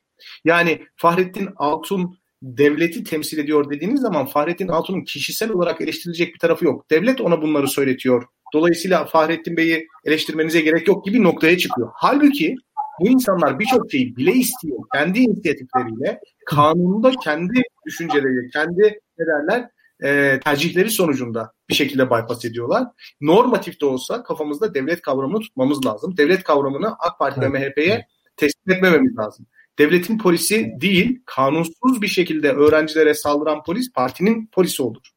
Ee, devletin çözüm süreci değil, partinin inisiyatifiyle başlayan ve terör örgütüyle masaya oturmakla devam eden süreç partinin süreci olur. Osman Öcalan devletin aklı sonucu değil, 3-5 tane cin fikirli AK Partili siyasetçinin seçimleri son anda çevirmek için e, televizyona çıkarttığı bir şahsiyettir. O yüzden devlet kelimesini ağzına aldıkları zaman hemen o partizanlığı ortaya koymak gerekir. Çünkü bu Marquez'in son Demokrasi Dışı Rejimler kitabında enteresan bir şey söylüyor. Özgürlüğün sosyolojik temelleri konusunda. Şimdi özgürlüğün üç kategoride incelenebilecek sosyolojik temelleri var. Bunlardan bir tanesi bireyin devlet kavramıyla olan ilişkisi. Maalesef bireyin zihninde devlet imgesi ne kadar yüksek ve ne kadar sorgulanamazsa orada otoriterlik şansı artıyor. İkincisi bireyin diğer insanlarla olan ilişkisi. Yani bireyler diğer insanların hayatlarına ne kadar çok müdahil oluyorsa ve toplumsal yapı birbirine meraklı, birbirine müdahale etmeye istekli ne kadar çok insan barındırıyorsa orada da demokratikleşme şansı düşüyor. Üçüncüsü de bireyin özgürlük kavramıyla alakalı düşüncesi. Yani bir üniversite öğrencisinin özgürlükten anladığı şey hemen okulu bitirip KPSS'ye girip iyi kötü bir maaş alıp e, hayatına devam etmekse yani kendi potansiyelini gerçekleştirmeyi hayatta kalma durumuna endeksliyorsa orada da maalesef demokratikleşme olmuyor. Ya bunu eleştirdiğim için söylemiyorum. Gayet mantıklı bir şey. Çünkü insanların hayatta kalması gerekir. Ve KPSS bunun için bir yol olabilir. Fakat tek yol buysa eğer ve tek ideali buysa e, yani birkaç yeni ülke görmek, birkaç yeni kitap okumak ya da birkaç farklı kültür e, hakkında bilgi sahibi olmak, yeni cemiyetlere girmek, yeni insanlar tanımak yerine bir insanın tek motivasyonu KPSS'ye girmekse burada da demokratikleşme olmuyor maalesef. E, şimdi Adalet ve Kalkınma Partisi Türk toplumunun devlet kavramıyla olan sorumlu ilişkisini sonuna kadar istismar ediyor. Birbiriyle kurduğu sorumlu ilişkiyi de sonuna kadar istismar ediyor. Kutuplaşmadan konuştunuz, onu dinledim. İşte bir de mesela kutuplaşma aslında birbirinin hayatında çok fazla ilgili olmakla alakalı bir şey aynı zamanda. Yani başka bir insanın hayat tarzının kendisine illaki bir saldırı teşkil ettiğini düşündüğü zaman kutuplaşıyor. Anlatabiliyor muyum? Yani bir e, gay bir başörtülüyle aslında e, özgürlüğü sonsuz bir şekilde tüketebilir. Özgürlük sınırlı bir kavram değil çünkü. Yani aynı kamusal alanda sınırsız bir özgürlük içerisinde var olabilir. E, ancak başkasının hayat tarzıyla ilgili olup onu yargıladığınız, yadırgadığınız zaman birbirinizden tehdit algılamaya başlıyorsunuz. Sosyoloji bu. Öte taraftan Türk halkının Kurtlar Vadisi'ne çok e, dört elle sarılmış bir ruh hali var. Yani ak saçlılar, perde arkasındaki bilgeler, büyük oyunlar, devletin aklı falan gibi şeyler var. Yani bir bilseler mesela S-400 alma hadisesinde yaşanan hani akıl tutulmasını birisi bu insanlara anlatsa muhtemelen çok basit açıklaması olan bir beceriksizlik silsilesi ama insanlar inanmayacak muhtemelen. AK Parti bunu sömürüyor. Yani e, bugün e, AK Partili bir bürokrat ne kadar saçma bir hareket yaparsa yapsın. Ne kadar saçma bir hareket yaparsa yapsın. Ne kadar saçma bir karar alırsa alsın.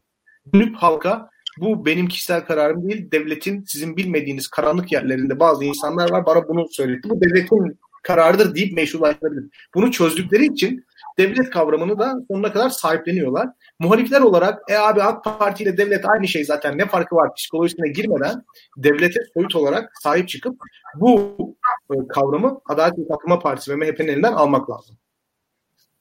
Evet. Yani burada e, parti devlete aşkın bir konuma geldi son dönemde. Aslında olması gereken devletin tüm partilere aşkın bir pozisyonda olmasıydı. Bunu kaybettik sanıyorum. Bir de bu devletin sınırlandırılmasını e, becerebilir miyiz diye sormuştuk. E, iki tarafında cevaplarından anladığım şey bir süre daha bu restorasyon sürecinde hasarı, tahribatı onarabilme e, sürecinde devlete ciddi anlamda e, ihtiyacımız olduğu devletin yetkilerinin belki merkezi bir kişiden ziyade denetlenebilir kurumlara aktarıldığı bir süreç bizi bekliyor diyebiliriz herhalde özetle. Ee, biraz da şu zaten kurumları var. Kutlu. Yani o bahsettiğimiz kurumların içerisinde yatay dengeleme kurumları var. Mesela bağımsız yargı bu kurumlardan bir tanesi. Yani bağımsız yargı kurumlarının asla ve kat'a iktidarı ve hükümeti ve onunla bağlantılı herhangi bir grubu yargılayamadığı, yargılamaya cesaret bile edemeyeceği bir dönemden geçiyoruz. Yani restorasyon dediğimiz süreç bu devlet kurumunu da kapsıyor. Yani bağımsız yargıyı da kapsıyor. Sayıştay'ı da kapsıyor. Evet. Anlatabiliyor muyum? Kamu ihale kurumunu da kapsıyor. Yani e, denetlenemeyen bir devlet gücünden ziyade belirli bir altyapısal iktidarı olan bu altyapısal iktidarı da olabildiğince etkin ve kurumsal kullanan bir devletten bahsediyoruz. Böyle hoyrat e, bir şekilde sınırlandırılamayan bir Leviathan değil yani benim bahsettiğim şey. Eminim Berk'in bahsettiği de o değildir. Evet. Ee, biraz da bu son güncel gelişmeleri de konuşalım. Ardından yavaş yavaş kapatalım. Ee, son dönemde e, bir Ömer Faruk Gergerlioğlu meselesi e, Türkiye'nin gündemine oturdu. E, özellikle e, toplumun mağdur olan, e, siyasi temsil gücü artık elinde olmayan veya böyle bir imkanı hiç bulunmayan gruplarının, dezavantajlı grupların hak mağduriyetlerini, hukuki e, bir takım sıkıntılarını meclise ve meclisten de tabii ki Türkiye gündemine taşıyan e, özellikle de bu hassasiyetinde herhangi bir kimlik ayrımı gözetmediğini e, şahit olduğumuz bir isim de Ömer Faruk Gergerlioğlu. Fakat e, yaptığı herhangi bir e, haber e, paylaşımını e, kendi e, Twitter'ından paylaşmak bundan dolayı da ceza aldı ve milletvekilliği düşürülecek. Ardından da cezaevine gidecek. Bu süreç Türkiye'de e, gerek e, Gergerlioğlu açısından onun şahsında gerekse kamusal alanda kaybettiğimiz bir takım şeyler noktasında ne hatırlatıyor size? Berk Hocam sizle başlayalım. Ee, yani bir kez tabii yani Ömer Faruk Bey'in yaşadığı çok büyük bir yani hukuk katliamı e, son derece haksız bir karar. Yani bunu e, sanırım yani kimseyi etmeye de ihtiyacım yok. Herhalde bizi dinleyenler de buna katılacaklardır. E, yani bu noktada aklıma birkaç şey, birkaç nokta geliyor. Bunun bir tanesi aslında yani biz uzun süredir parlamentonun anlamsız olduğunu, milletvekillerinin çok çalışmadığını, zaten çalışma şevklerinin de kalmadığını e, okuyoruz, dinliyoruz, duyuyoruz ama aslında tek bir milletvekilinin bile e, işini düzgün yaparsa o e, parlamento çalışmadığı bir ortamda bile ne kadar çok ses getirebileceğini, ne kadar farklı gruba ulaşabileceğini, toplumsal hak ihlallerine karşı yeri geldiğinde tek başına bile e, ne kadar e, büyük e, iş yapabileceğini kendisi gösterdi. Yani e, sadece o nedenle bile bence çok önemli bir örnek. E, Ömer Faruk Gergerlioğlu. E, ve tabii büyük bir ihtimalle hani iktidarın e, yani uzun süre e, belki kendisine dokunmaya çekindikleri için belki tipik bir HDP milletvekili profiline sahip olmadığı için yargılayamadığı bir isimdi. E, artık büyük bir ihtimalle hani rejim o kadar e, sıkıntıda ki e, o kadar e, büyük hatalar yapıyor ve bu hatalar yüzüne e, e, çarpıtılıyor ki ve bunu yapan ların da başında tabii Ömer Faruk Bey geliyor. Artık böylesine bir e, hamle yaptılar. Tamamen tabii hukuksuz bir e, uygulamadır. E, ama yani öte yandan hani bu tarz gözdağı ve vererek ben e, artık iktidarın e, çok yapıp yani fazla bir manevra alanı kaldığını düşünmüyorum. Çünkü e, işte biraz önce e, Burak Hoca da söylemişti. E, siz de birkaç soru önce yani bana yönelttiğiniz bir soruda rekabetçi otoriter bir sistemden bahsetmiştiniz. Yani şimdi bu rejimlerin tabii şöyle bir boyutu var. Yani Stalin Rusyası'nda yaşamıyoruz veya Hitler Almanya'sında yaşamıyoruz. Dolayısıyla karşımızdaki iktidarın kullanabileceği şiddet oranı yani toplumsal muhalefeti ve kendisini eleştiren isimlere yönelik kullanabileceği şiddetin de belli bir sınırı var. Tabii ki e, e, seçmenlerin önemli bölümünün desteklemediği, karşısına çıktığı e, grupları, bunu özellikle Kürt siyasi hareketinde görüyoruz, e, kriminalize etmesi iktidarın daha kolay. Ve gerçekten o noktalarda çok sert eylemlere gidebiliyor. Fakat bunu mütemadiyen yapması mümkün değil. E, ve e, aslında iktidar çok uzun süredir bu tarz hamleleri yapıyor. Yani kademe kademe e, baskıyı, şiddeti arttırıyor ve e, bunu ne kadar götürebileceğini izliyor. Ve bu tarz rejimlerin elinde olan bütün e, silahları e, Erdoğan yönetimi kullanmış durumda. Muhalefeti bölmeye çalışmak, muhalefet içinden belli e, kesimleri, grupları, partileri, isimleri e, kriminalize etmek, e, toplumsal eylemlere polis müdahalesi, polis işte, valilik kararıyla da kaymakamlık kararıyla eylemlerin önüne geçmek, yasaklar, e, kayyum atamaları hepsini uyguladı. Yani rekabetçi otoriter rejim hangi silahı kullanabilirse e, AKP hepsini kullandı. Artık tutmuyor. E, yani e, artık seçim kazandırtamıyor. İşte 2019'da kazanamadılar. E, toplumsal muhalefeti e, baskılayamıyor. E, çünkü işte görüyorsunuz insanlar hala sokağa çıkıyor. Polis şiddetine karşın sokağa çıkıyor.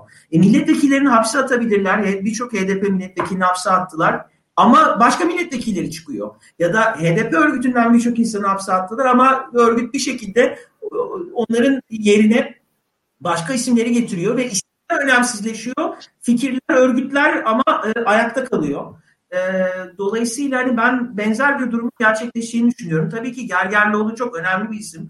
Onun kadar aktif, enerjik e, bir milletvekili bulmak zor olacaktır. Ama mücadele sürecek. Dolayısıyla e, yani ben artık bu tarz hamleleri bir çaresizlik e, göstergesi olarak e, görüyorum. Bugün zaten Twitter'da benzer bir paylaşım yapmıştım.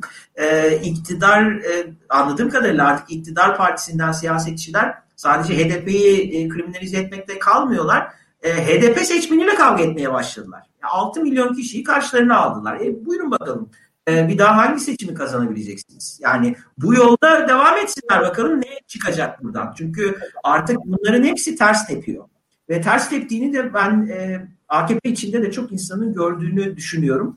Ve işte böyle bir kritik bir dengeye doğru gidiyoruz. Bu rejimler yani böyle e, hak ihlalleri yaparak, e, muhalefeti bölerek uzun süre iktidarda kalabilirler. Sanki karşı tarafı böldüklerini düşünürler, umutsuzluğa sevk ettiklerini düşünürler. Ama bir noktada işler değişir. Bu işler değiştikten sonra gerisi de çorap söküğü gibi gelir. Ee, yani ben o noktaya yaklaştığımızı e, düşünüyorum. Ee, hani son olarak da bir şunu söyleyeyim hani hep de böyle e, iyimser yorum e, yapmış olmayayım. Yani bence e, Yo, AKP... bizi iyimser bir gelecek bekliyor hocam ona inanmamız lazım yani evvela ee, yani sizin sorunuzun bir tık dışına çıkmış olacağım ama çok kısa hani şöyle bir ekleme yapayım. Yani bu e, AKP sonrası veya Erdoğan sonrası dönemde ciddi bir restorasyon yaşayacağız. Bence o restorasyon döneminde hızlı, teknokratik bir şekilde halledebileceğimiz alanlar olacak. Ekonomi ve dış politika gibi. Aslında burada ne yapılması gerektiği belli. Ama adalet ve belli oran eğitim sistemini toparlamak zaman alacak. Ee, işte yani, yani böyle de bağlamış olayım çünkü Gergerlioğlu vakasında tabii hemen akla adalet geliyor. Ve bu kararı alan hakimlerle biz evet. uzun süre yaşadık. Özellikle 2016'dan beri e, Erdoğan'ın yaptığı atamalar sonrasında hukuk sistemi artık e, darmadağın olmuş durumda. E, bunu toparlamak zor olacak çünkü bir, yani bir günde e, hakim yetiştiremiyorsunuz. Bir günde dış politikanızı değiştirebiliyorsunuz. E, bir yani bir günde olmasa yani çok kısa bir dönemde ekonominizi de toparlayabilirsiniz belli hamleler yaparak ama eğitim ve adalet sistemindeki aksaklıklar zaman alacak çözmesi. Evet. Ee, bu e, yaşlı amcaların olduğu WhatsApp gruplarında geçen gün bir mesaj gördüm. İşte şey demiş e, birisi. Batılılar düello için çağırır. Doğulular pusu kurar. Biz hem doğulu hem batılı arada kalmış bir form olduğumuz için düello için çağırır. Sonra pusu kurarız demiş. Bu da Çetin Altan'dan. Çetin Altan'ın lafı sanırım. Evet. Evet, evet. Orada e, almışlar. HDP konusunda herhalde iktidarda böyle bir siyaset izliyor. Ne dersiniz Bilgehan Hocam? Ee, şimdi e, o kadar çok katmanlı bir soru ki yani Cumhur İttifakı'nın iç çatışması da burada konuşulabilir.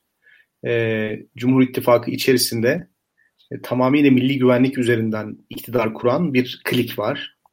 Bunlar muhalifleri hızlı bir şekilde sindirmek, yıldırmak ve çok fazla da siyaset yapmadan, çok fazla meseleyi siyasileştirmeden bir şekilde iktidarda kalmak ve iktidar alanlarını genişletmek istiyorlar. Yani çok kısa bir örnek vereyim. 2018 genel seçimlerinden önce Milliyetçi Hareket Partisi Genel Başkanı Sayın Doktor Devlet Bahçeli sadece 3 miting yaparak %11 oy aldı. Ee, yani çok önemli bir şey. Şimdi bakıyorsunuz 10-11 bandında oy alan e, partilere mesela e, İyi Parti Genel Başkanı Sayın Meral Akşener bir buçuk senedir köy kasaba geziyor. E, Ali Babacan parti kurdu. Yüzde on e, görmek için İl il kongre geziyor. Sayın Ahmet Davutoğlu aynı şekilde. Yani siyasetçi e, bir şekilde çalışır, siyaset yapar, insanlara temas eder, o sorunları gündeme taşır ve bu şekilde oy alır. Yani siyasi parti olmanın alameti farikası siyaset yaparak başarılı olmaktır. Belirli konuları gündemde tutarak başarılı olmaktır. E, ancak Cumhur İttifakı'nın e, e, orta Milliyetçi Hareket Partisi siyaset yapmadan iktidar olmanın formülünü buldu. Bu çok konforlu bir alan. Üstelik milli güvenliğin sınırlarını da çizebiliyorsunuz. E, bunu da ne zaman elde etti? Başkanlık sistemini bir milli beka sorununa bağlayarak ve Adalet ve Kalkınma Partisi'nin hediye olarak sunduğu için e, Devlet Bahçeli Türkiye'nin milli güvenlik e, konularından sorumlu kişisi olarak görüldü. Çünkü başkanlık sistemine Adalet ve Kalkınma Partisi'nin oyu yetmiyordu. O hediye edildi ona. Hediye edilmesinin karşılığında da bu ünvan alındı.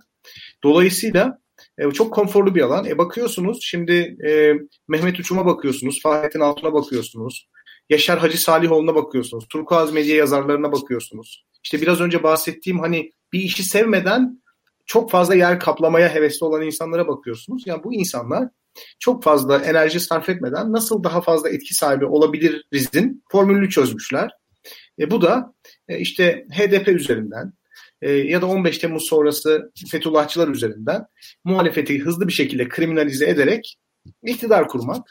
E, bu strateji işte yerel seçimlerle birlikte yani muhalif partilerin pragmatik olarak e, bir araya gel gelmesi ve HDP seçmeniyle diyalog kurması. Yani HDP elitiyle de demiyorum.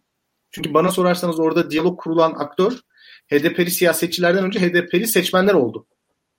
HDP'li seçmenlerle de diyalog kurmak için böyle çok fazla çabalamaya gerek yok. Çünkü sadakat üzerinden işleyen rejim ülkeyi o kadar kötü yönetiyor ki HDP seçmenleri Kürt olmasının yanı sıra değerli arkadaşlar bir de bu ülkede yaşayan vatandaşlar. Yani sulara akmıyor, hayat pahalı, akşama kadar İstanbul'da, Ankara'da, İzmir'de büyük şehirlerde çok bedensel enerji isteyen işlerde çalışıyorlar. Ya baktığımız zaman genç bir nüfus var ve bu insanlar devlet kadrolarında yer bulamıyorlar. Şikayetçiler yani mesela bu durumdan. Dolayısıyla onlar da muhalefet partilere yaklaştılar. Bundan Cumhur İttifakı'nın bu içindeki grup ziyadesiyle rahatsız ve çok enteresan bir şekilde onlar rahatsız oldukça bu HDP seçmeni de biraz daha kenetleniyor partisine, muhaliflik kimliğine. Zannediyorlar ki böyle çok fazla bağırdıkları zaman, çok fazla nefret ettikleri zaman insanlar vazgeçip gidecek. Maalesef insanlar da vazgeçip gitmiyor. Bunu da anlamıyorlar. O yüzden sürekli olarak HDP üzerinden bir işte kriminalizasyon dedi Berk Hoca. Sürekli olarak böyle bir şey. Ee, ya Ömer Faruk Gergerlioğlu gibi, e, Ayhan Bilgen gibi yani HDP'nin içerisinde aslında biraz İslamcı gelenekten gelen, daha konuşulabilecek, Kürdi siyasete biraz daha mesafeli, e, isimlerin içeri alınması da e, HDP'nin kimler tarafından temsil edilmesine hükümetin arzu ettiğini de gösteren bir şey bana sorarsanız. Yani en ılımlıları tutturursanız geriye e, şahinler kalıyor. Dolayısıyla HDP bir Türkiye partisi olmaktan ziyade bir etnik parti kimliğine daha rahat dönülebilir. Zaten hükümet farkında ol, olmadan hayatının golünü yerel seçimlerden önce Osman Öcalan'ı televizyona çıkartarak kendi karesine attı. Attı. Yani asıl meselenin PKK olmadığı, asıl meselenin Kürtlerin siyasi komplikasyonlar içerisine girerek pragmatik davranması ve AK Parti'yi tehdit etmesi olduğunu söyledi. Yani AKP'yi tehdit etmeyen bir PKK'yı AKP'yi tehdit eden barışçıl siyasetçilere tercih ettiğini ima etti zaten. Yani o asıl golü zaten attı. Bundan sonra her ağzını açtığında muhtemelen bu hatırlatılacak. Hepsinden önce bu Gara operasyonundan bir hafta kadar evvel Mahir Ünal bir de televizyona çıktı dedi ki yarın Murat Karayılan çıksa ve dese ki e, işte Osman Öcalan'ın söylediklerini tekrarlasa TRT'nin kapıları yine açıktır dedi. Ya Osman Öcalan'ın ne söylediğini biz hepimiz biliyoruz. Osman Öcalan PKK kötüdür. Bugün mesela görüyorum savunuyorlar mesela AK Partiler. Diyorlar ki Osman Öcalan kötü bir şey söylemedi. PKK kötüdür dedi. Şu Osman Öcalan PKK kötüdür falan demedi arkadaşlar. Osman Öcalan örgüt Öcalan'a bağlıdır dedi. CHP'nin Kürtlere vaat edeceği hiçbir şey yoktur dedi. Örgütün kararı boykottur dedi. Kürtlerin hepsi Öcalan'ı dinle, dinlemelidir dedi. Bu kadar. Yani Osman Öcalan televizyona çıkıp PKK gömmedi. Terör gömmedi.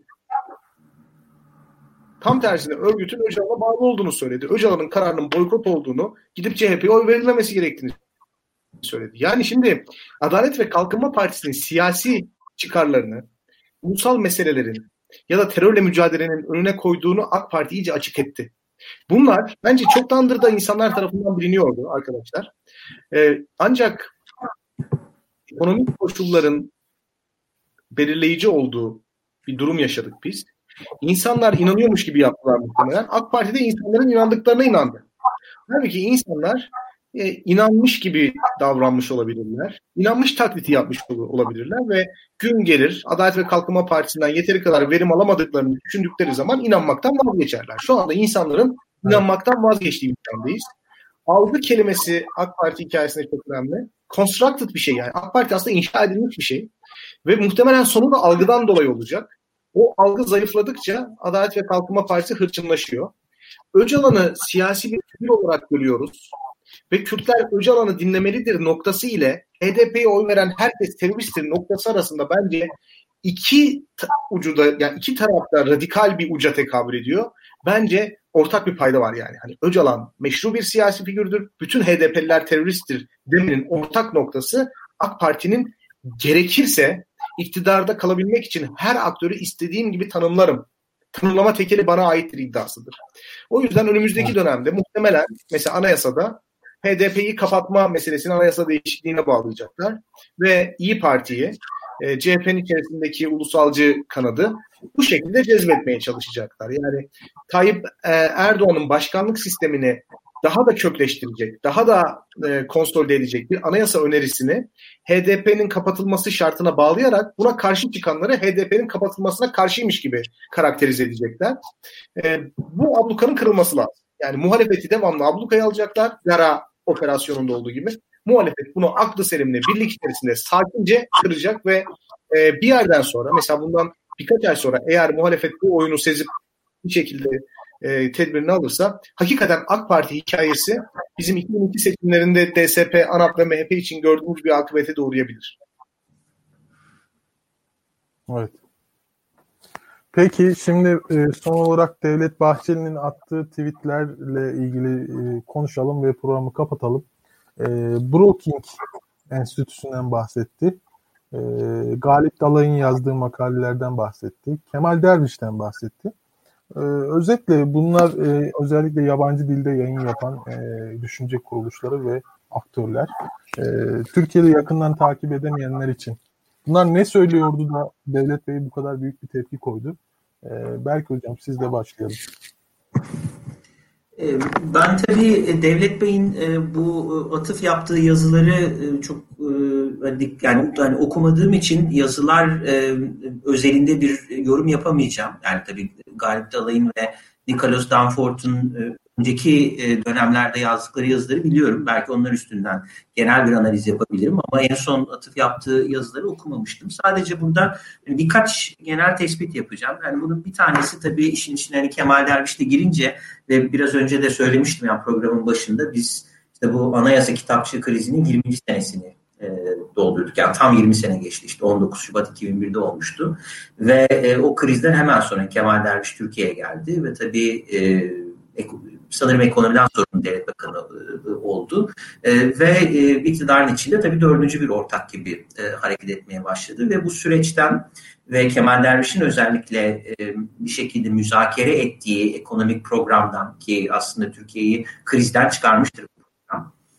E, yani bazı bazı eksik tarafları olduğu söylenebilir ama aslında bunların en çok dert yanan hükümetin MHP kanadıydı. Çünkü yani o dönem e, evet Anavatan Partisi de tabii yolsuzluklarla anılıyordu ama uzun süre sonra e, iktidara gelmiş olan MHP özellikle de işte e, ulaştırma pardon ulaştırma değil e, Enis Öksüz'ün e, bakan oldu. Ulaştırma mıydı? Ulaştırma veya iletişim. Ulaştırma, ulaştırma evet hocam. Ulaştırma Bakanlığı. Yani e, bu tarz bakanlıklarda ihale dağıtım sürecinde e, işte taban alım fiyatını falan yüksek göstererek yani bir şekilde e, kaynak dağıtım sürecinin başında yer alıp onun üstünden MHP bir şey devşirmeye çalışan AKP döneminde kadar ki kadar olmasa da e, ne evrensel ölçekte ne piyasa şartlarında bir rasyonelitesi olmayan bir e, yönetim tarzına sahipti. Ve tabii Kemal Derviş'in önerdiği, öngördüğü reformlar aslında bu tarz siyaset yapma e, şeklinde e, önüne çıkıyordu. Ve dolayısıyla o dönemden beri Kemal Derviş'e yönelik Bazı komple teorileri vardır işte Amerika'nın onu gönderdiği aslında Türk hükümeti çağırdı. Çok ağır bir kriz sonrası çağırdı ve IMF'den para alabilmek için çağırdı. Yani böyle hani Amerika cep telefon açıp göndermiş değil. Çünkü böyle bir hava e, yaratıldı. Tabii o dönemden beri Kemal Derviş'in şahsı nezdinde e, bu tarz komple teorileri üretilir. E, Devlet Bahçeli o dönemi herhalde hatırlamış olacak. Ama tabii uzun süredir sanırım Devlet Bahçeli'nin e, yani e, Bilgehan Hoca aslında e, iki tur önceki soruya verdiği cevapta bunu çok güzel aslında açıklamıştı. Devlet Bahçeli ben siyasetçinin olabilir yani yakalayabileceği en uygun ortamı yakalamış durumda. Çünkü e, iktidarın içinde ama iktidar sorumluluğu yok. Dolayısıyla iktidarın takip ettiği politikaların hiçbirisinin e, negatif getirisi Devlet Bahçeli ve partisine olmayacak. E, ve bakanlıklar da bu parti anladığı için herhangi bir kavga ve sorumluluk da e, MHP'ye düşmeyecek. Fakat öte yandan iktidarın içinde olduğunuz için hem e, takip edilen siyasa konularında taviz alabiliyorsunuz hem de kaynak e, e, alabiliyorsunuz. Bunun içinde tabii ki kamu kaynağı var ama aynı zamanda bürokratik pozisyonlar işte bakanlıklarda örgütlenme, e, orduda örgütlenme falan gibi hani birkaç nokta var. Şimdi e, ve bu e, bu ortam nedeniyle aslında örgütünü güçlü tutmadan seçim kampanyası yapmadan da belli oranda oy alabiliyor. İşte geçen seçim %11 aldı ama aslında %7 alsa da fark etmeyecek. Çünkü AKP ile ittifak yaptığı için otomatik seçim barajını da aşıyor. Ee, o nedenle aslında Devlet Bahçeli'nin hiçbir şey yapmasına gerek yok. Bu ona böyle bir e, yani zayıf bir pozisyon, böylesine güçlü bir pozisyon çıkardı Devlet Bahçeli. Bunun tabii bedelini biz ödüyoruz. Bedeli neydi? Ee, er, e, Cumhurbaşkanı Erdoğan'ın istediği tarz e, Cumhurbaşkanı hükümet sistemine onay vermesi. Bu sayede buraya geldi. Şimdi dolayısıyla bu sistemin devamını istiyor. Ee, Bilgehan Hoca da bunu önceki programlarında çok gündeme getiriyor. Dolayısıyla ona da atıf yaparak söyleyeyim. Yani bu siyasetsizlik ortamından yani milli güvenlik siyasetinin politika yapma ihtiyacını ortadan kaldırdı bu dönemde. Yani siz muhalefinizi e, ülke düşmanı olarak yansıtıyorsunuz ve dolayısıyla ona karşı mantıklı bir iddiada e, bulunmanıza gerek kalmıyor. Onun iddialarını, karşınızdakilerin iddialarını, eleştirilerini e, cevaplamanız e, gerekmiyor. E, dolayısıyla bu sistemi bu sistemin bitmesinden Devlet Bahçeli çok korkuyor. Anladığım kadarıyla e, yani bunu içeriden duyduğum için söylemiyorum. Fakat sanırım e, AKP içindeki bir grup e, bir taraftan Avrupa Birliği'nin ama özellikle Amerika ile bir şu an müzakere yürütüyor. Ve oranın işte belli konularda Türkiye'ye anlayışlı yaklaşması durumunda kendi iktidarını zayıflatmadan bazı tavizler vermeye de razı. Bunun içinde S-400 olur mu bilmiyorum ama e, işte Kavala'nın serbest bırakılması olabilir. Belki münferit reformlar olabilir. İşte ekonomi politikasının biraz daha e, piyasa e, mantalitesi yönünde değiştirilmesi olabilir. E, şu ana kadar tabii Biden yönetimi bunu kabul etmedi. Trump yönetimi devam etseydi zaten böyle bir sorun bile olmayacaktı. Sanırım Devlet Bahçeli bu tarz bir anlaşmadan korkuyor. Çünkü böyle bir anlaşmada büyük ihtimalle MHP'nin ağırlığı düşecek e, belki MHP kendisini koalisyon dışında bile e, bulabilecek. Devlet Bahçeli'nin bu tarz yaptığı e, e, sert çıkışlarda, önceki dönemleri mesela 2001-2002 yıllarını hatırlayalım.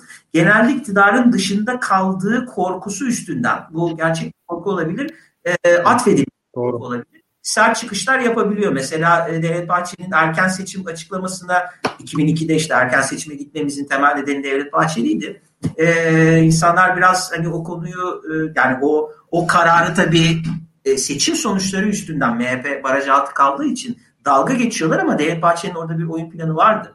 E, o dönem şimdi biraz unutuldu ama MHP'nin e, koalisyon hükümeti dışında bırakılacağı özellikle bunu Mesut Yılmaz'ın evet. Ve MHP yerine belki AKP'nin belki DYP'nin gireceği e, iddia ediliyordu ve bu aslında olabilirdi. Dolayısıyla büyük bir ihtimalle Bahçeli'nin oyun planı seçime gidip ANAP'ı ve diğer partileri baraj altı bırakıp MHP'yi tekrar hükümetin ikinci ortağı olarak ve belki iki ortaklı bir hükümetin partneri olarak çıkmak vardı. E, ve nitekim 2002 seçiminde eğer MHP %8,5 değil de mesela Genç Parti çıkmasaydı Cem Uzan'ın ve MHP %11 oy alsaydı e, ve diğer sonuçların hiçbirisi değişmeseydi büyük ihtimalle AKP-MHP koalisyonu olacaktı. Ve bu Bahçeli'nin hani sandalın tepesine çıkıp şöyle iki tarafa sandalı oynatıp karşısındaki daha zayıf pozisyonu olanı denize düşürüp yola devam etme stratejisi tutacaktı. E, bence saçma bir strateji ama bu e, en azından hani e, Devlet Bahçeli'nin bakış açısı altında olabilecek bir şeydi. E, sanırım benzer bir şey yapmaya çalışıyor. Dolayısıyla bu sert çıkışlarla Kavala gibi isimleri hapiste tutarak bu bir rehin politikasıdır. AKP'nin e, batılı devletlerle bir e, müzakereye girmesini ve müzakereye girerse de anlaşma yapmasını engellemeye çalışıyor. Ama tabii alternatif ne? O alternatif yani şu an ortaya çıkmış değil. Çünkü Türk ekonomisinin büyümesi gerekiyor. Öteki türlü bu iktidar seçimi kazanamaz. E dışarıdan, batıdan kaynak bulamazsınız. Sizin başka ülkelerden bulmanız lazım. E Rusya'nın kendine hayrı yok. Yani Rus, Rusya ekonomisi çok kötü durumda şu an. Zaten çok büyük bir ekonomi değil. E Katar son dönemde e, e, ilişki ağlarını biraz daha genişletmeye başladı. E, ve zaten Türkiye'ye verebileceğini verdi. Geriye bir tek Çin kalıyor. E zaten Bahçeli'nin e, e, Doğu Türkistan sorununda sessiz kalması, Uygur Türklerinin yanında yer almaması, değil mi? Yani bir Türk milliyetçisi olduğunu söyleyen bir ismin bu konuda yani herhalde e, Türk yani Uygur Türkleri bir protesto eylemine girdiği zaman Çin'de bu kadar baskı görmüyor olabilirler. Yani basın açıklaması yapamıyorlar Türkiye'de. E, işte bütün bunların hepsi biraz Devlet Bahçeli'nin içinde durduğu e, yerden kaynaklanan politikalar. E, ben bunların tutacağını düşünmüyorum. Evet. Hocam şimdi e, ekrana da yansıttım. Şahin Sarıkaya. Gençliğim ülke ocaklarında geçti.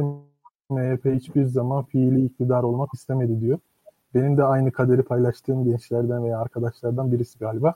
Siz ne dersiniz bu konuda? Brookings Enstitüsü nedir? Önce onu bir açıklayalım. Galip Dalay, Kemal Derviş gibi aktörleri de temel olarak hangi uluslararası stratejiyi gündeme getiriyorlar? Ee, ben bu iki önce yazıldılar. E, yani Nicholas Stanford'ın yazısı e, özetle e, yani yeni bir yazı değil. Birkaç hafta önce okudum ben o yazıyı. Ya şöyle bir analiz vardı. Evet. Türkiye'de Cumhur İttifakı içerisinde, hükümet içerisinde e, Sayın Cumhurbaşkanı'na komplo kurmak isteyenler var ve bu komplonun amacı da e, Tayyip Erdoğan ile Biden arasında düzelebilecek ilişkileri sabote etmek üzerine. Galip Dalay'ın yazısının tonu biraz daha düşük. E, o MHP olduğu sürece hiçbir şekilde e, Türk-Amerikan ilişkileri düzelmez diyor. E, bundan iki ya da üç hafta önce e, KRT ve Halk TV'yi de gündeminde e, bir şekilde gündemini alıp eleştirmişti. Oradaki konular da aynıydı aşağı yukarı. E, yani e, AK Parti içerisinde, daha doğrusu Cumhur İttifakı içerisinde bir bölünme oldu. E, milli güvenlik e, üzerinden e, siyaset kurmak isteyenlerin siyaset yaparak, Batı ile iyi ilişkiler kurarak devam etmek isteyenlerle bir çatışma yaşadığı bahsedilmişti o programlarda da. Genel itibariyle hikaye bu. Berk doğru söylüyor. Devlet Bahçeli dışarıda kalma korkusu yaşıyor. Şimdi o dışarıda kalma korkusunu bir şekilde e, bazı indikatörlere bağlamış durumda. Mesela Osman Kavala'nın içeride kalması gibi, HDP'nin kapatılması gibi. Oradan da anlamaya çalışıyor AK Parti'nin tavrını. E, müttefikleri e, Pelikan grubu denen, e, biraz Berat Albayrak tarafından e, işte onun etrafında gördüğümüz yani var olup olmadığı belli olmayan tamamıyla şehir efsanesi bir, e, yapılanma. Onlar e, Turkuaz Medya Grubu, e, Süleyman Soylu, e, Mehmet Uçum, Fahrettin Altun. Yani bu isimler Devlet Bahçeli ile aynı hizada bulunuyorlar şu anda. Öte taraftan işte Binali Yıldırım gibi, Numan Kurtulmuş gibi, Abdülhamit Gül gibi, e, hatta Oğuzhan Asiltürk gibi e, AK Parti'nin MHP ile ayrışması ve daha e, siyaset yaparak hatta mümkünse Kürtlerle konuşarak ilerlemesi ve Batı ile konuşarak ilerlemesi gerektiğini düşünenler de var. E, burada yani ben nasıl nasıl bir sonuç çıkacağını bilmiyorum çünkü e, Tayyip Bey bu milli güvenlik söylemine çok bağımlı olmuş durumda. E, yani o da bağımlı oldu. E, çok çünkü çok kolay iktidar kuruyorsunuz. E, ve orada kendi içinde bir makina oluştu. Yani bu işten ekmek yiyenler var. Bu işe çok yatırım yapanlar var. E, dolayısıyla hani o nasıl çözülür o yapı bilmiyorum. Çünkü o, o yapının çözülmesi AK Parti'nin daha önceki ittifaklarından ayrılmasına da benzemeyebilir yani. Daha sert bir kopuş. Çünkü yani MHP e, bir e, cemaat değil. Yani bir siyasi parti ve 50 yıllık bir siyasi parti. Ne olursa olsun lider, doktrin, teşkilat gibi e, çok sağlam e, bir, bir silsile içerisinde hareket ediyor. Dolayısıyla e, yani Devlet Bey'in e, kopuşu böyle çok hırçın, hoyrat, ergen olmaz. E, daha yani zarar verecek şekilde Yani ekonomik krizin göbeğinde AK Parti'yi seçime götürür ve belki söylediği gibi sandaldan atabilir. E, partisinin otonomisini korumak açısından söylüyorum bunu. E, yani orada çok çok kararlı hareket eder. E, o kadar kolay olmayabilir. Üstelik mesela siyasi kariyerini yakıp AK Parti'ye gelen bir Süleyman Soylu var. Ve Süleyman Soylu'ya dikkat ederseniz sürekli olarak popülist söylemlere sığınıyor ve halkla taban yapmaya çalışıyor. Yani AK Parti giderse Süleyman Soylu kalmak zorunda. yani AK Parti'nin gitmesi halinde kalmak şeklinde bir plan yapıyor. E, yani ortada büyük başka finansal durumlar olması lazım. Çünkü bir askeri endüstriyel kompleks var burada. Yani bu milli güvenlik söylemi sadece e, gazetecileri, yazarları, akademisyenleri değil aynı zamanda savunma sanayiden tutun da işte e, başka e, sektörleri de etkiliyor. Dolayısıyla o çok çabuk çökebilecek bir şey değil. E, ben e, hükümetin hani ufak tefek kozmetik reformlar yaparak işte Naci Ağbal'ı getirerek ya da işte NATO ile siyasi ilişkiler meselesini Hulusi Akar'a havale ederek e, içerideki bu tonu sürdüreceği kanaatindeyim. Biden yönetimi muhtemelen bundan tatmin olmayacak. E, işte Boğaziçi protestolarında LGBT meselesini gördük yani. yani normalde Trump zamanında olsa Türk-Amerikan ilişkilerinin konusu olmayacak bir söylem hemen Amerika tarafından tepkiyle karşılandı. Süleyman Soylu'nun 15 Temmuz'u Amerika yapmıştır lafı da hemen tepkiyle karşılandı. Muhtemelen Amerika Birleşik Devletleri çok daha net bir e, muhatap istiyor arkasında. MHP'den ayrılmasını istiyor. Ve Brookings'te Devlet Bahçeli'ye göre Amerika'daki e, Washington'daki elitin beklentilerini ifade ediyor. Yani öyle okuyor. E, yanlış okumuyor aslında. Bence yani Devlet Bahçeli tedirgin olmakta haklı. E, Nicholas Stanford'ın Galip Dalay'ın düşüncesini paylaşan çok fazla Amerikalı var. E, Tayyip Erdoğan'a çok fazla tabiz verilmemesi gerektiğini düşünen çok fazla Amerikalı var ve MHP'den ayrışmayı, net bir politika değişikliğini şart koşmuş olabilirler ya da koşacaklardır. Yazılar onları söylüyor zaten. E, o yüzden bence Devlet Bahçeli'nin okuması doğru. Tedirginliği haklı. E, ve orada konuştuğu aktör de biz değiliz yani muhalifler değil. Kendi ittifakın içerisindeki adamlara konuşuyor. Yani ben mesela okudum. Evet. Hiç üzerime alınmadım. Hiç. Evet. Ee, bu e, uluslararası düşünce kuruluşlarını da Devlet Bey'in takip ettiğini öğrenmiş olduk böylece. Ee, ben tahmin etmiyordum evet. açıkçası. Ama ciddi anlamda kendini tehdit eden durumlar ortaya çıkınca sanırım e, bir ilgi alaka. Ama çok önceden ee, yazıldı bu yazılar. Yani şimdi ona baktım. Galip Talay'ın yazısı 29 Ocak yazısını kastediyor herhalde. E, kaç gün önce olmuş? İşte 20 gün önce yazılmış. Nicholas Stanford yine aynı şekilde. 20-25 falan. Evet evet evet. E, yani o hemen tepki vermedi. E, zamanlaması yani muhtemelen araştırılıp konu önüne konulan bir dosya sonucu. Böyle bir evet, Büyük evet, ihtimalle evet. çevrildi yazı. Yani Türkçe'ye çevrildi. Tabii. Evet. Zaman almıştır. Peki, öyle. Çok teşekkürler. Evet. Ekleyecek bir şeyiniz yoksa iki saate yaklaştık. Yok. Daha fazla e, hem evet. kendimizi hem seyircilerimizi yormayalım. E, çok teşekkür ederim Berk Hocam. Ben teşekkür ediyorum davet için. E, Bilgehan Hocam size de ayrıca teşekkür ederiz. Telafi ettiniz. Kusura bakmayın tekrar. Geç geldiniz. Estağfurullah. E, görüşmek üzere diyelim. E, haftaya Türk siyasal hayatının yeni bir konu ve konuyla e, umarım beraber oluruz. İyi akşamlar.